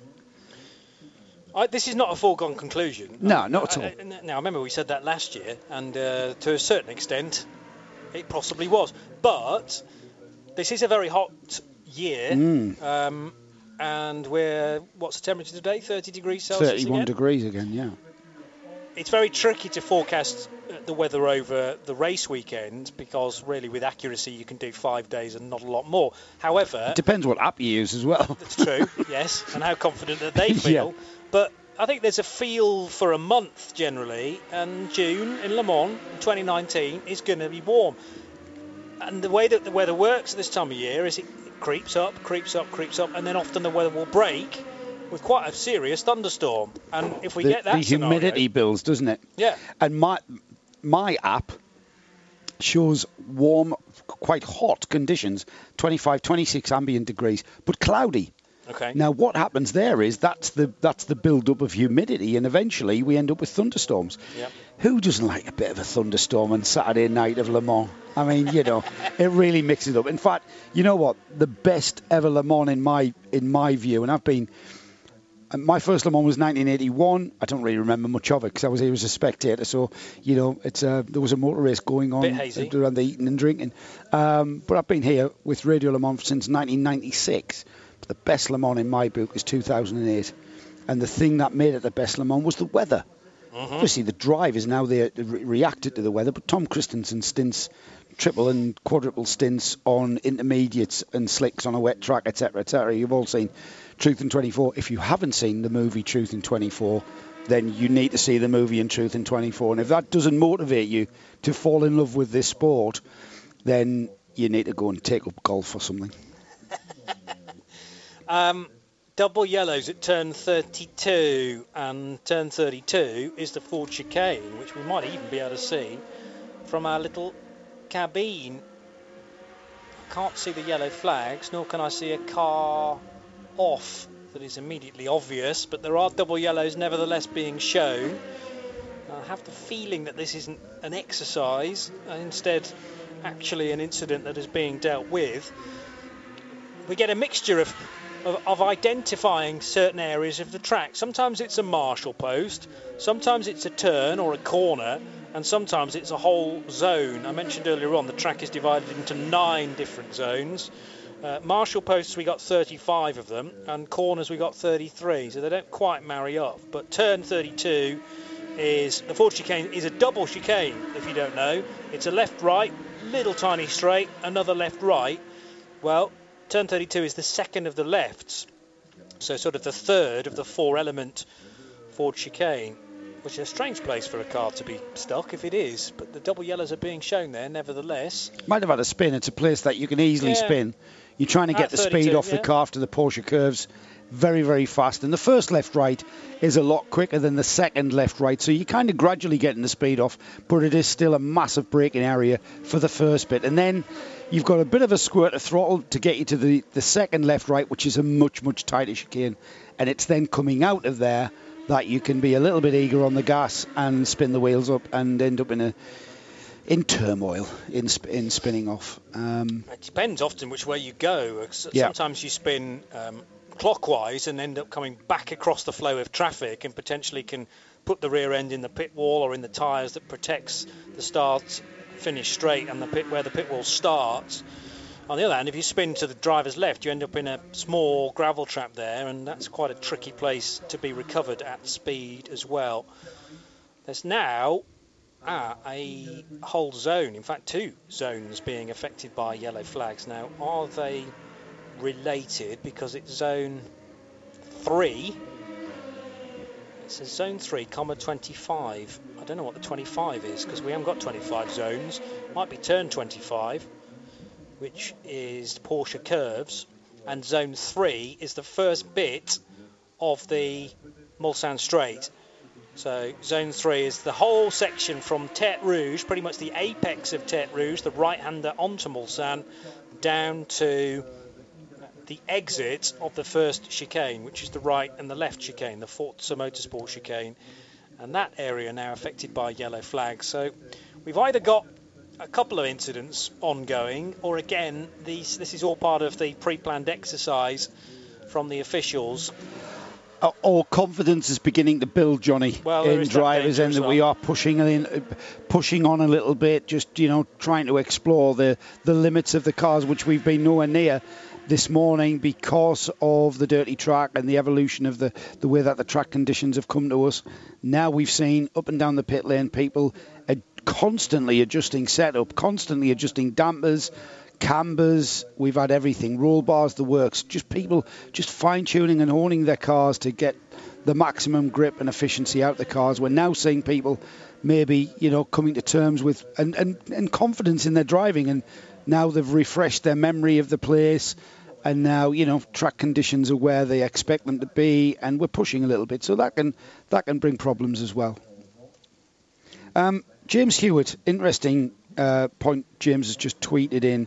Uh, the, the most interesting point, he says, when I was young, an, LMP, an LMP2 when he was young. So you're you're obviously a lot younger than we are, because um, I remember LMP2 when it was LM, LMP 675, which evolved into being LMP2. Um, and, and, LMP 900 was LMP1. Yes, yeah, that's right. Which I mean, the weight, weights wise, we haven't gone too far away from that. But um, the, what he mentions oh, is was, was, the numbers in that LMP title the weights there? Yes, yeah, yeah. LMP 900. I never knew that. Was 900 kilograms. LMP 675 was the maximum weight.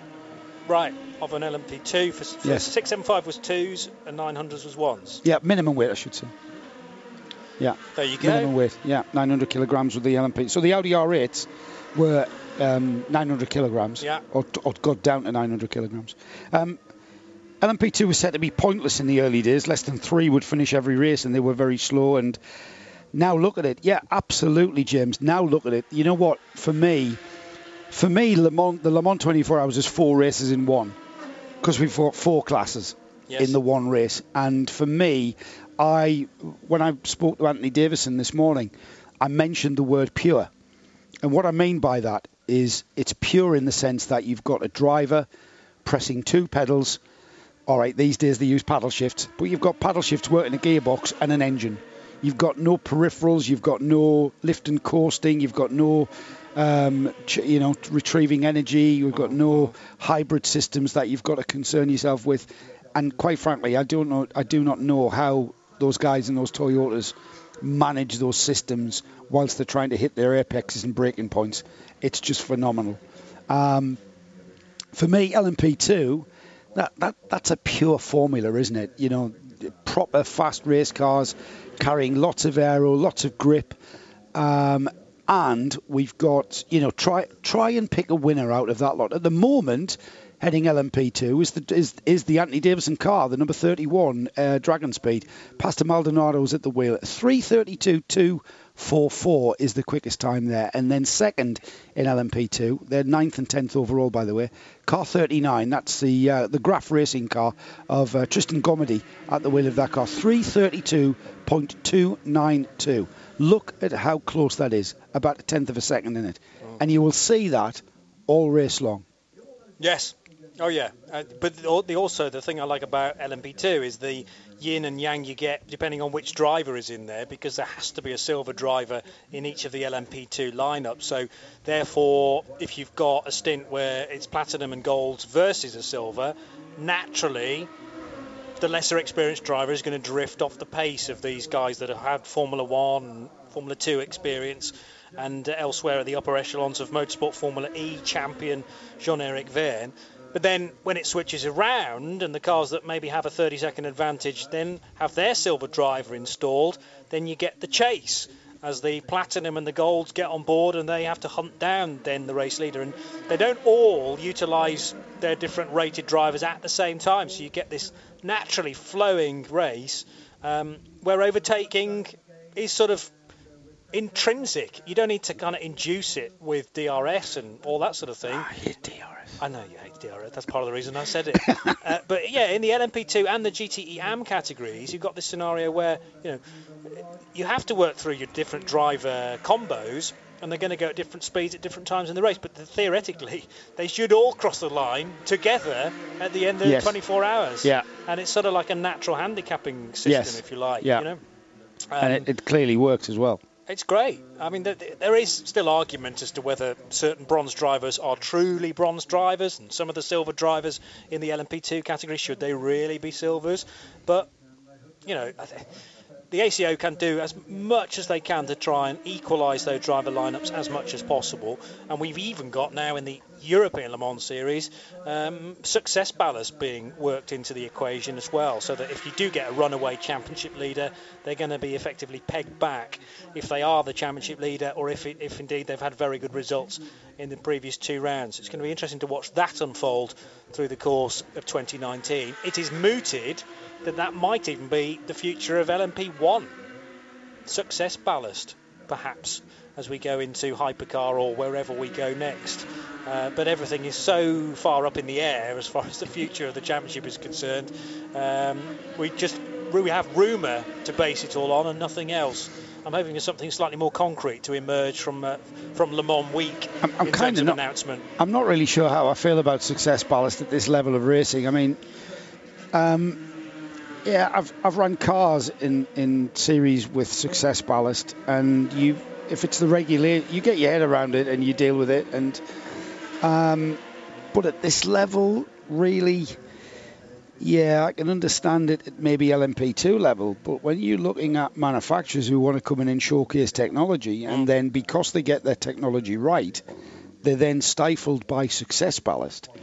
I'm not really sure it's right for that. Mm. I'm really not. I don't know. I'm not really. Are we looking at a sport here or entertainment? And what is the sport? Is the sport purely about the drivers, or is the sport about technology and drivers?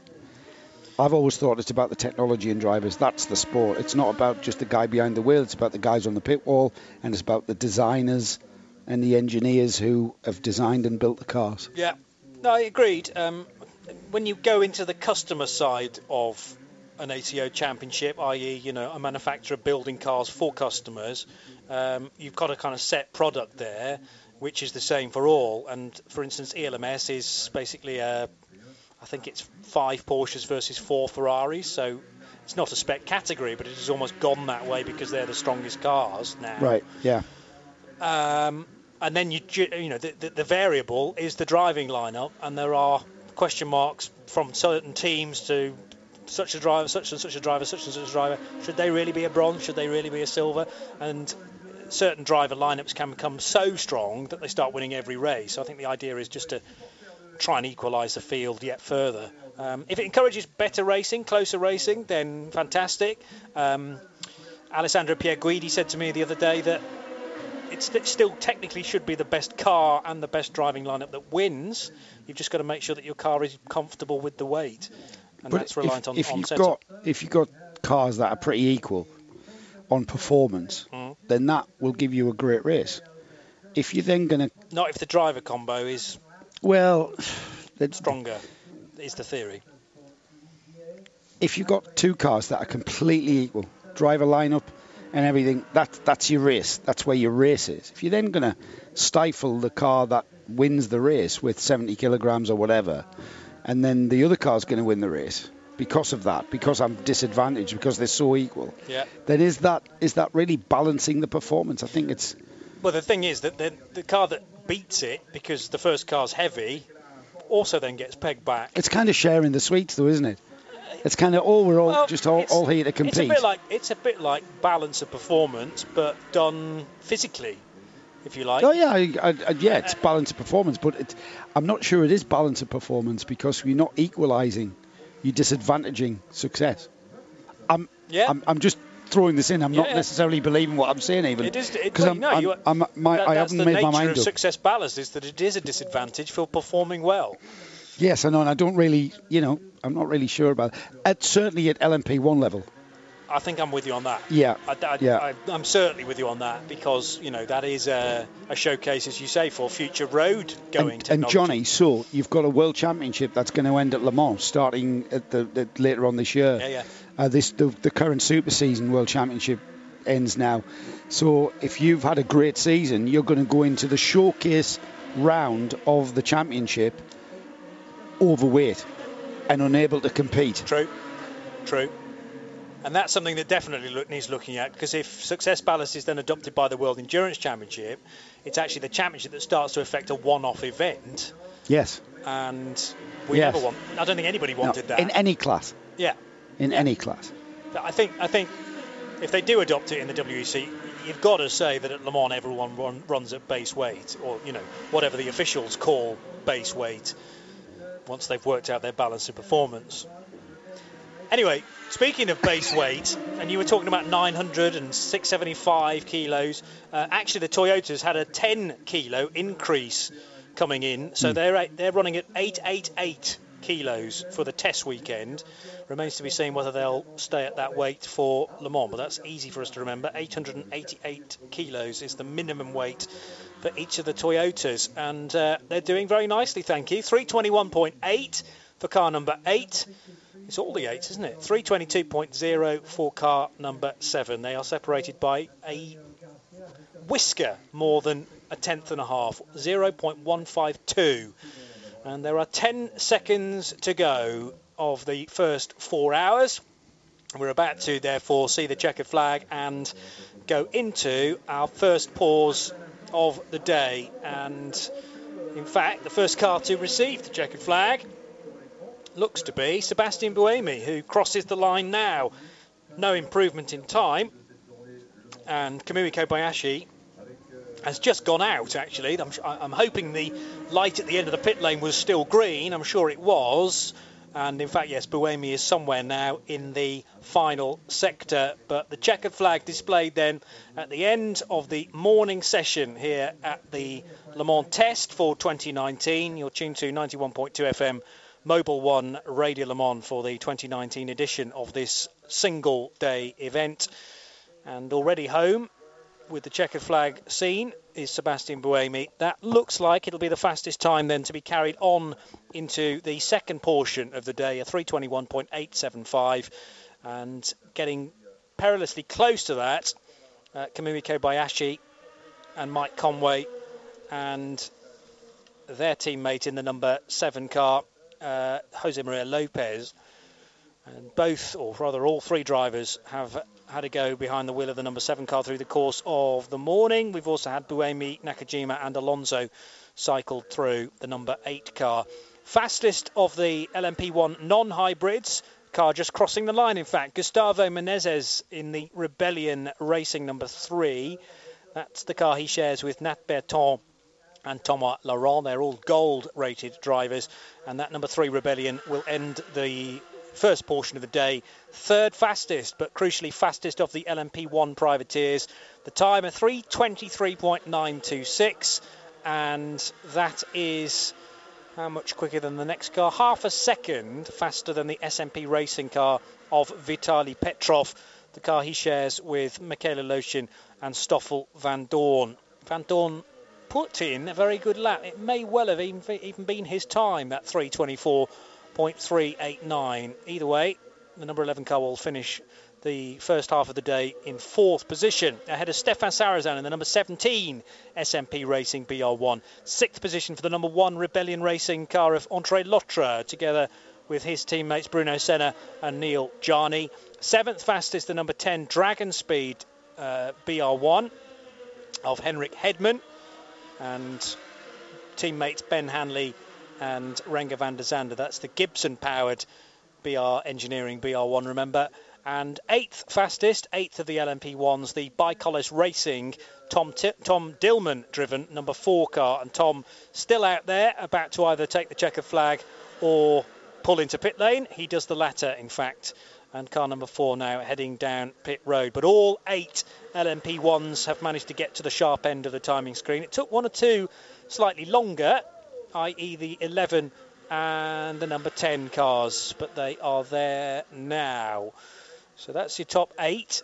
Next up, all 20 of the LMP2s that sit from 9th overall down to 28th overall. The fastest car, Filipe Albuquerque, leaving that very, very late indeed. Of course, he wasn't here at 9 o'clock this morning, having made the trip from Detroit, but the number 22 United Autosports car now fastest. Ligier out top, 332.2 is the time set on lap 40 of 41. Therefore, outperforming Pastor Maldonado in the number 31 Dragon Speed car. Uh, and the time from that car earlier on was a 332.2. But again, that was an improvement fairly late in the day, lap 38 of 44. Also improving on lap 38 of 47 was the Graff number 39 car, Tristan Gommendy. And to make it three different uh, LMP2 chassis manufacturers in the top four, a Dallara still there, Nyck de Vries driving the Racing Team Nederland number 29 car. I feel that was a Giedo van der Garde time though, 332.628 to put that uh, uh, 29 LMP2 car fourth fastest. Fifth quickest in LMP2, the number 48 IDEC Sport car, Paul Lafargue, last to drive that machine and it is fourth, sorry, fifth fastest in LMP2. In GT Pro, uh, Corvette topped the times. That must have been a very late time as well. It was on the final lap from Tonio Garcia, uh, 355.704 for the number 63 Corvette, faster than Billy Johnson's number 66 Ford Chip Ganassi UK GT, a 355.728. Third fastest, number 91, the Porsche GT Team 911 RSR of Gimmi Bruni at 355.8. And then an AF Corse Ferrari, fourth fastest, number 51, that car of James Calado. So top four GT Pros, Corvette, Ford, Porsche, and Ferrari. So not a bad mixture. Where do the other manufacturers sit though in GT Pro? The best BMW M8 finished 14th fastest. Augusto Farfus seemed to be at the wheel of that car for a long, long time. It set a 358.665 on, I think, lap 20 seven. No, 27 laps completed, I beg your pardon. Can't tell you at this time when that lap was done. And the best Aston Martin, 15th fastest, so right behind the Farfus time in the BMW. Maxime Martin, the fastest of the two Vantage AMRs, at 359.170, puts it 15th fastest. And in GTE AM, didn't mention this at the time, but I had spotted that the JMW Motorsport Ferrari 488 of Jeff Segal became the fastest car in AM, number 84, with a 359. 0.455, faster than in second position the Spirit of Race Francesco Castellacci Ferrari 488. It's actually four Ferraris at the sharp end of GTEM. So uh, 84 Ferrari, 54 Ferrari, 57 Ferrari, the car guy racing entry, Côme Ledogar car doing the time, and the 70 MR Racing Ferrari, Olivier Beretta last to drive that car, doing a 359.931. Again, very, very late in the session. And finally, number 88, the Dempsey Proton Racing GTE AM entry of Giorgio Roda, a 4 minutes point two. So a flurry of fastest times of the day so far coming in right before the lunch break, an indication of how much grip is now on offer, therefore, on the track. And also how brave people are starting to become. We will give everyone uh, a period off now for the lunch break. Don't forget, though, that uh, in the lunch break itself, the there is a chance to hear the Inside the Silverstone Experience show. Silverstone, again, um, the uh, backer of the hourly updates, uh, the Silverstone circuit being the home of British motor racing, of course, and great to have Silverstone as part of our broadcast this year as part of uh, 91.2 FM Mobil One Radio Le Mans for the second year in a row. There will also be a road test that you can hear in the interval between now and the time that we restart, which will be just before 2 p.m. Central European summertime. You can do the adjustments uh, wherever you are around the world. If you go to the radiolemans.com website, then the schedule there at the bottom of the page will do the calculations for you, assuming you, you've set your laptop or device time correctly. That is us done for now. But uh, my thanks to Joe Bradley for all your hard work down in the pit lane. Uh, we'll give him a few more lozenges and he'll be ready to go again for another four hours in beautiful sunshine here at Le Mans. But you're tuned to 91.2 FM Radio Le Mans. Don't go anywhere. Obviously, get some food and drink on board, but be sure to be back into position, whether it be at track side or indeed elsewhere around the world next to a radio speaker to hear more from Mobil One Radio Le Mans with the further coverage of this year's test day live from Circuit de la Sarthe. We'll join you later on today. This program is a Radio Show Limited production. Tell your friends there's more at radiolemans.com.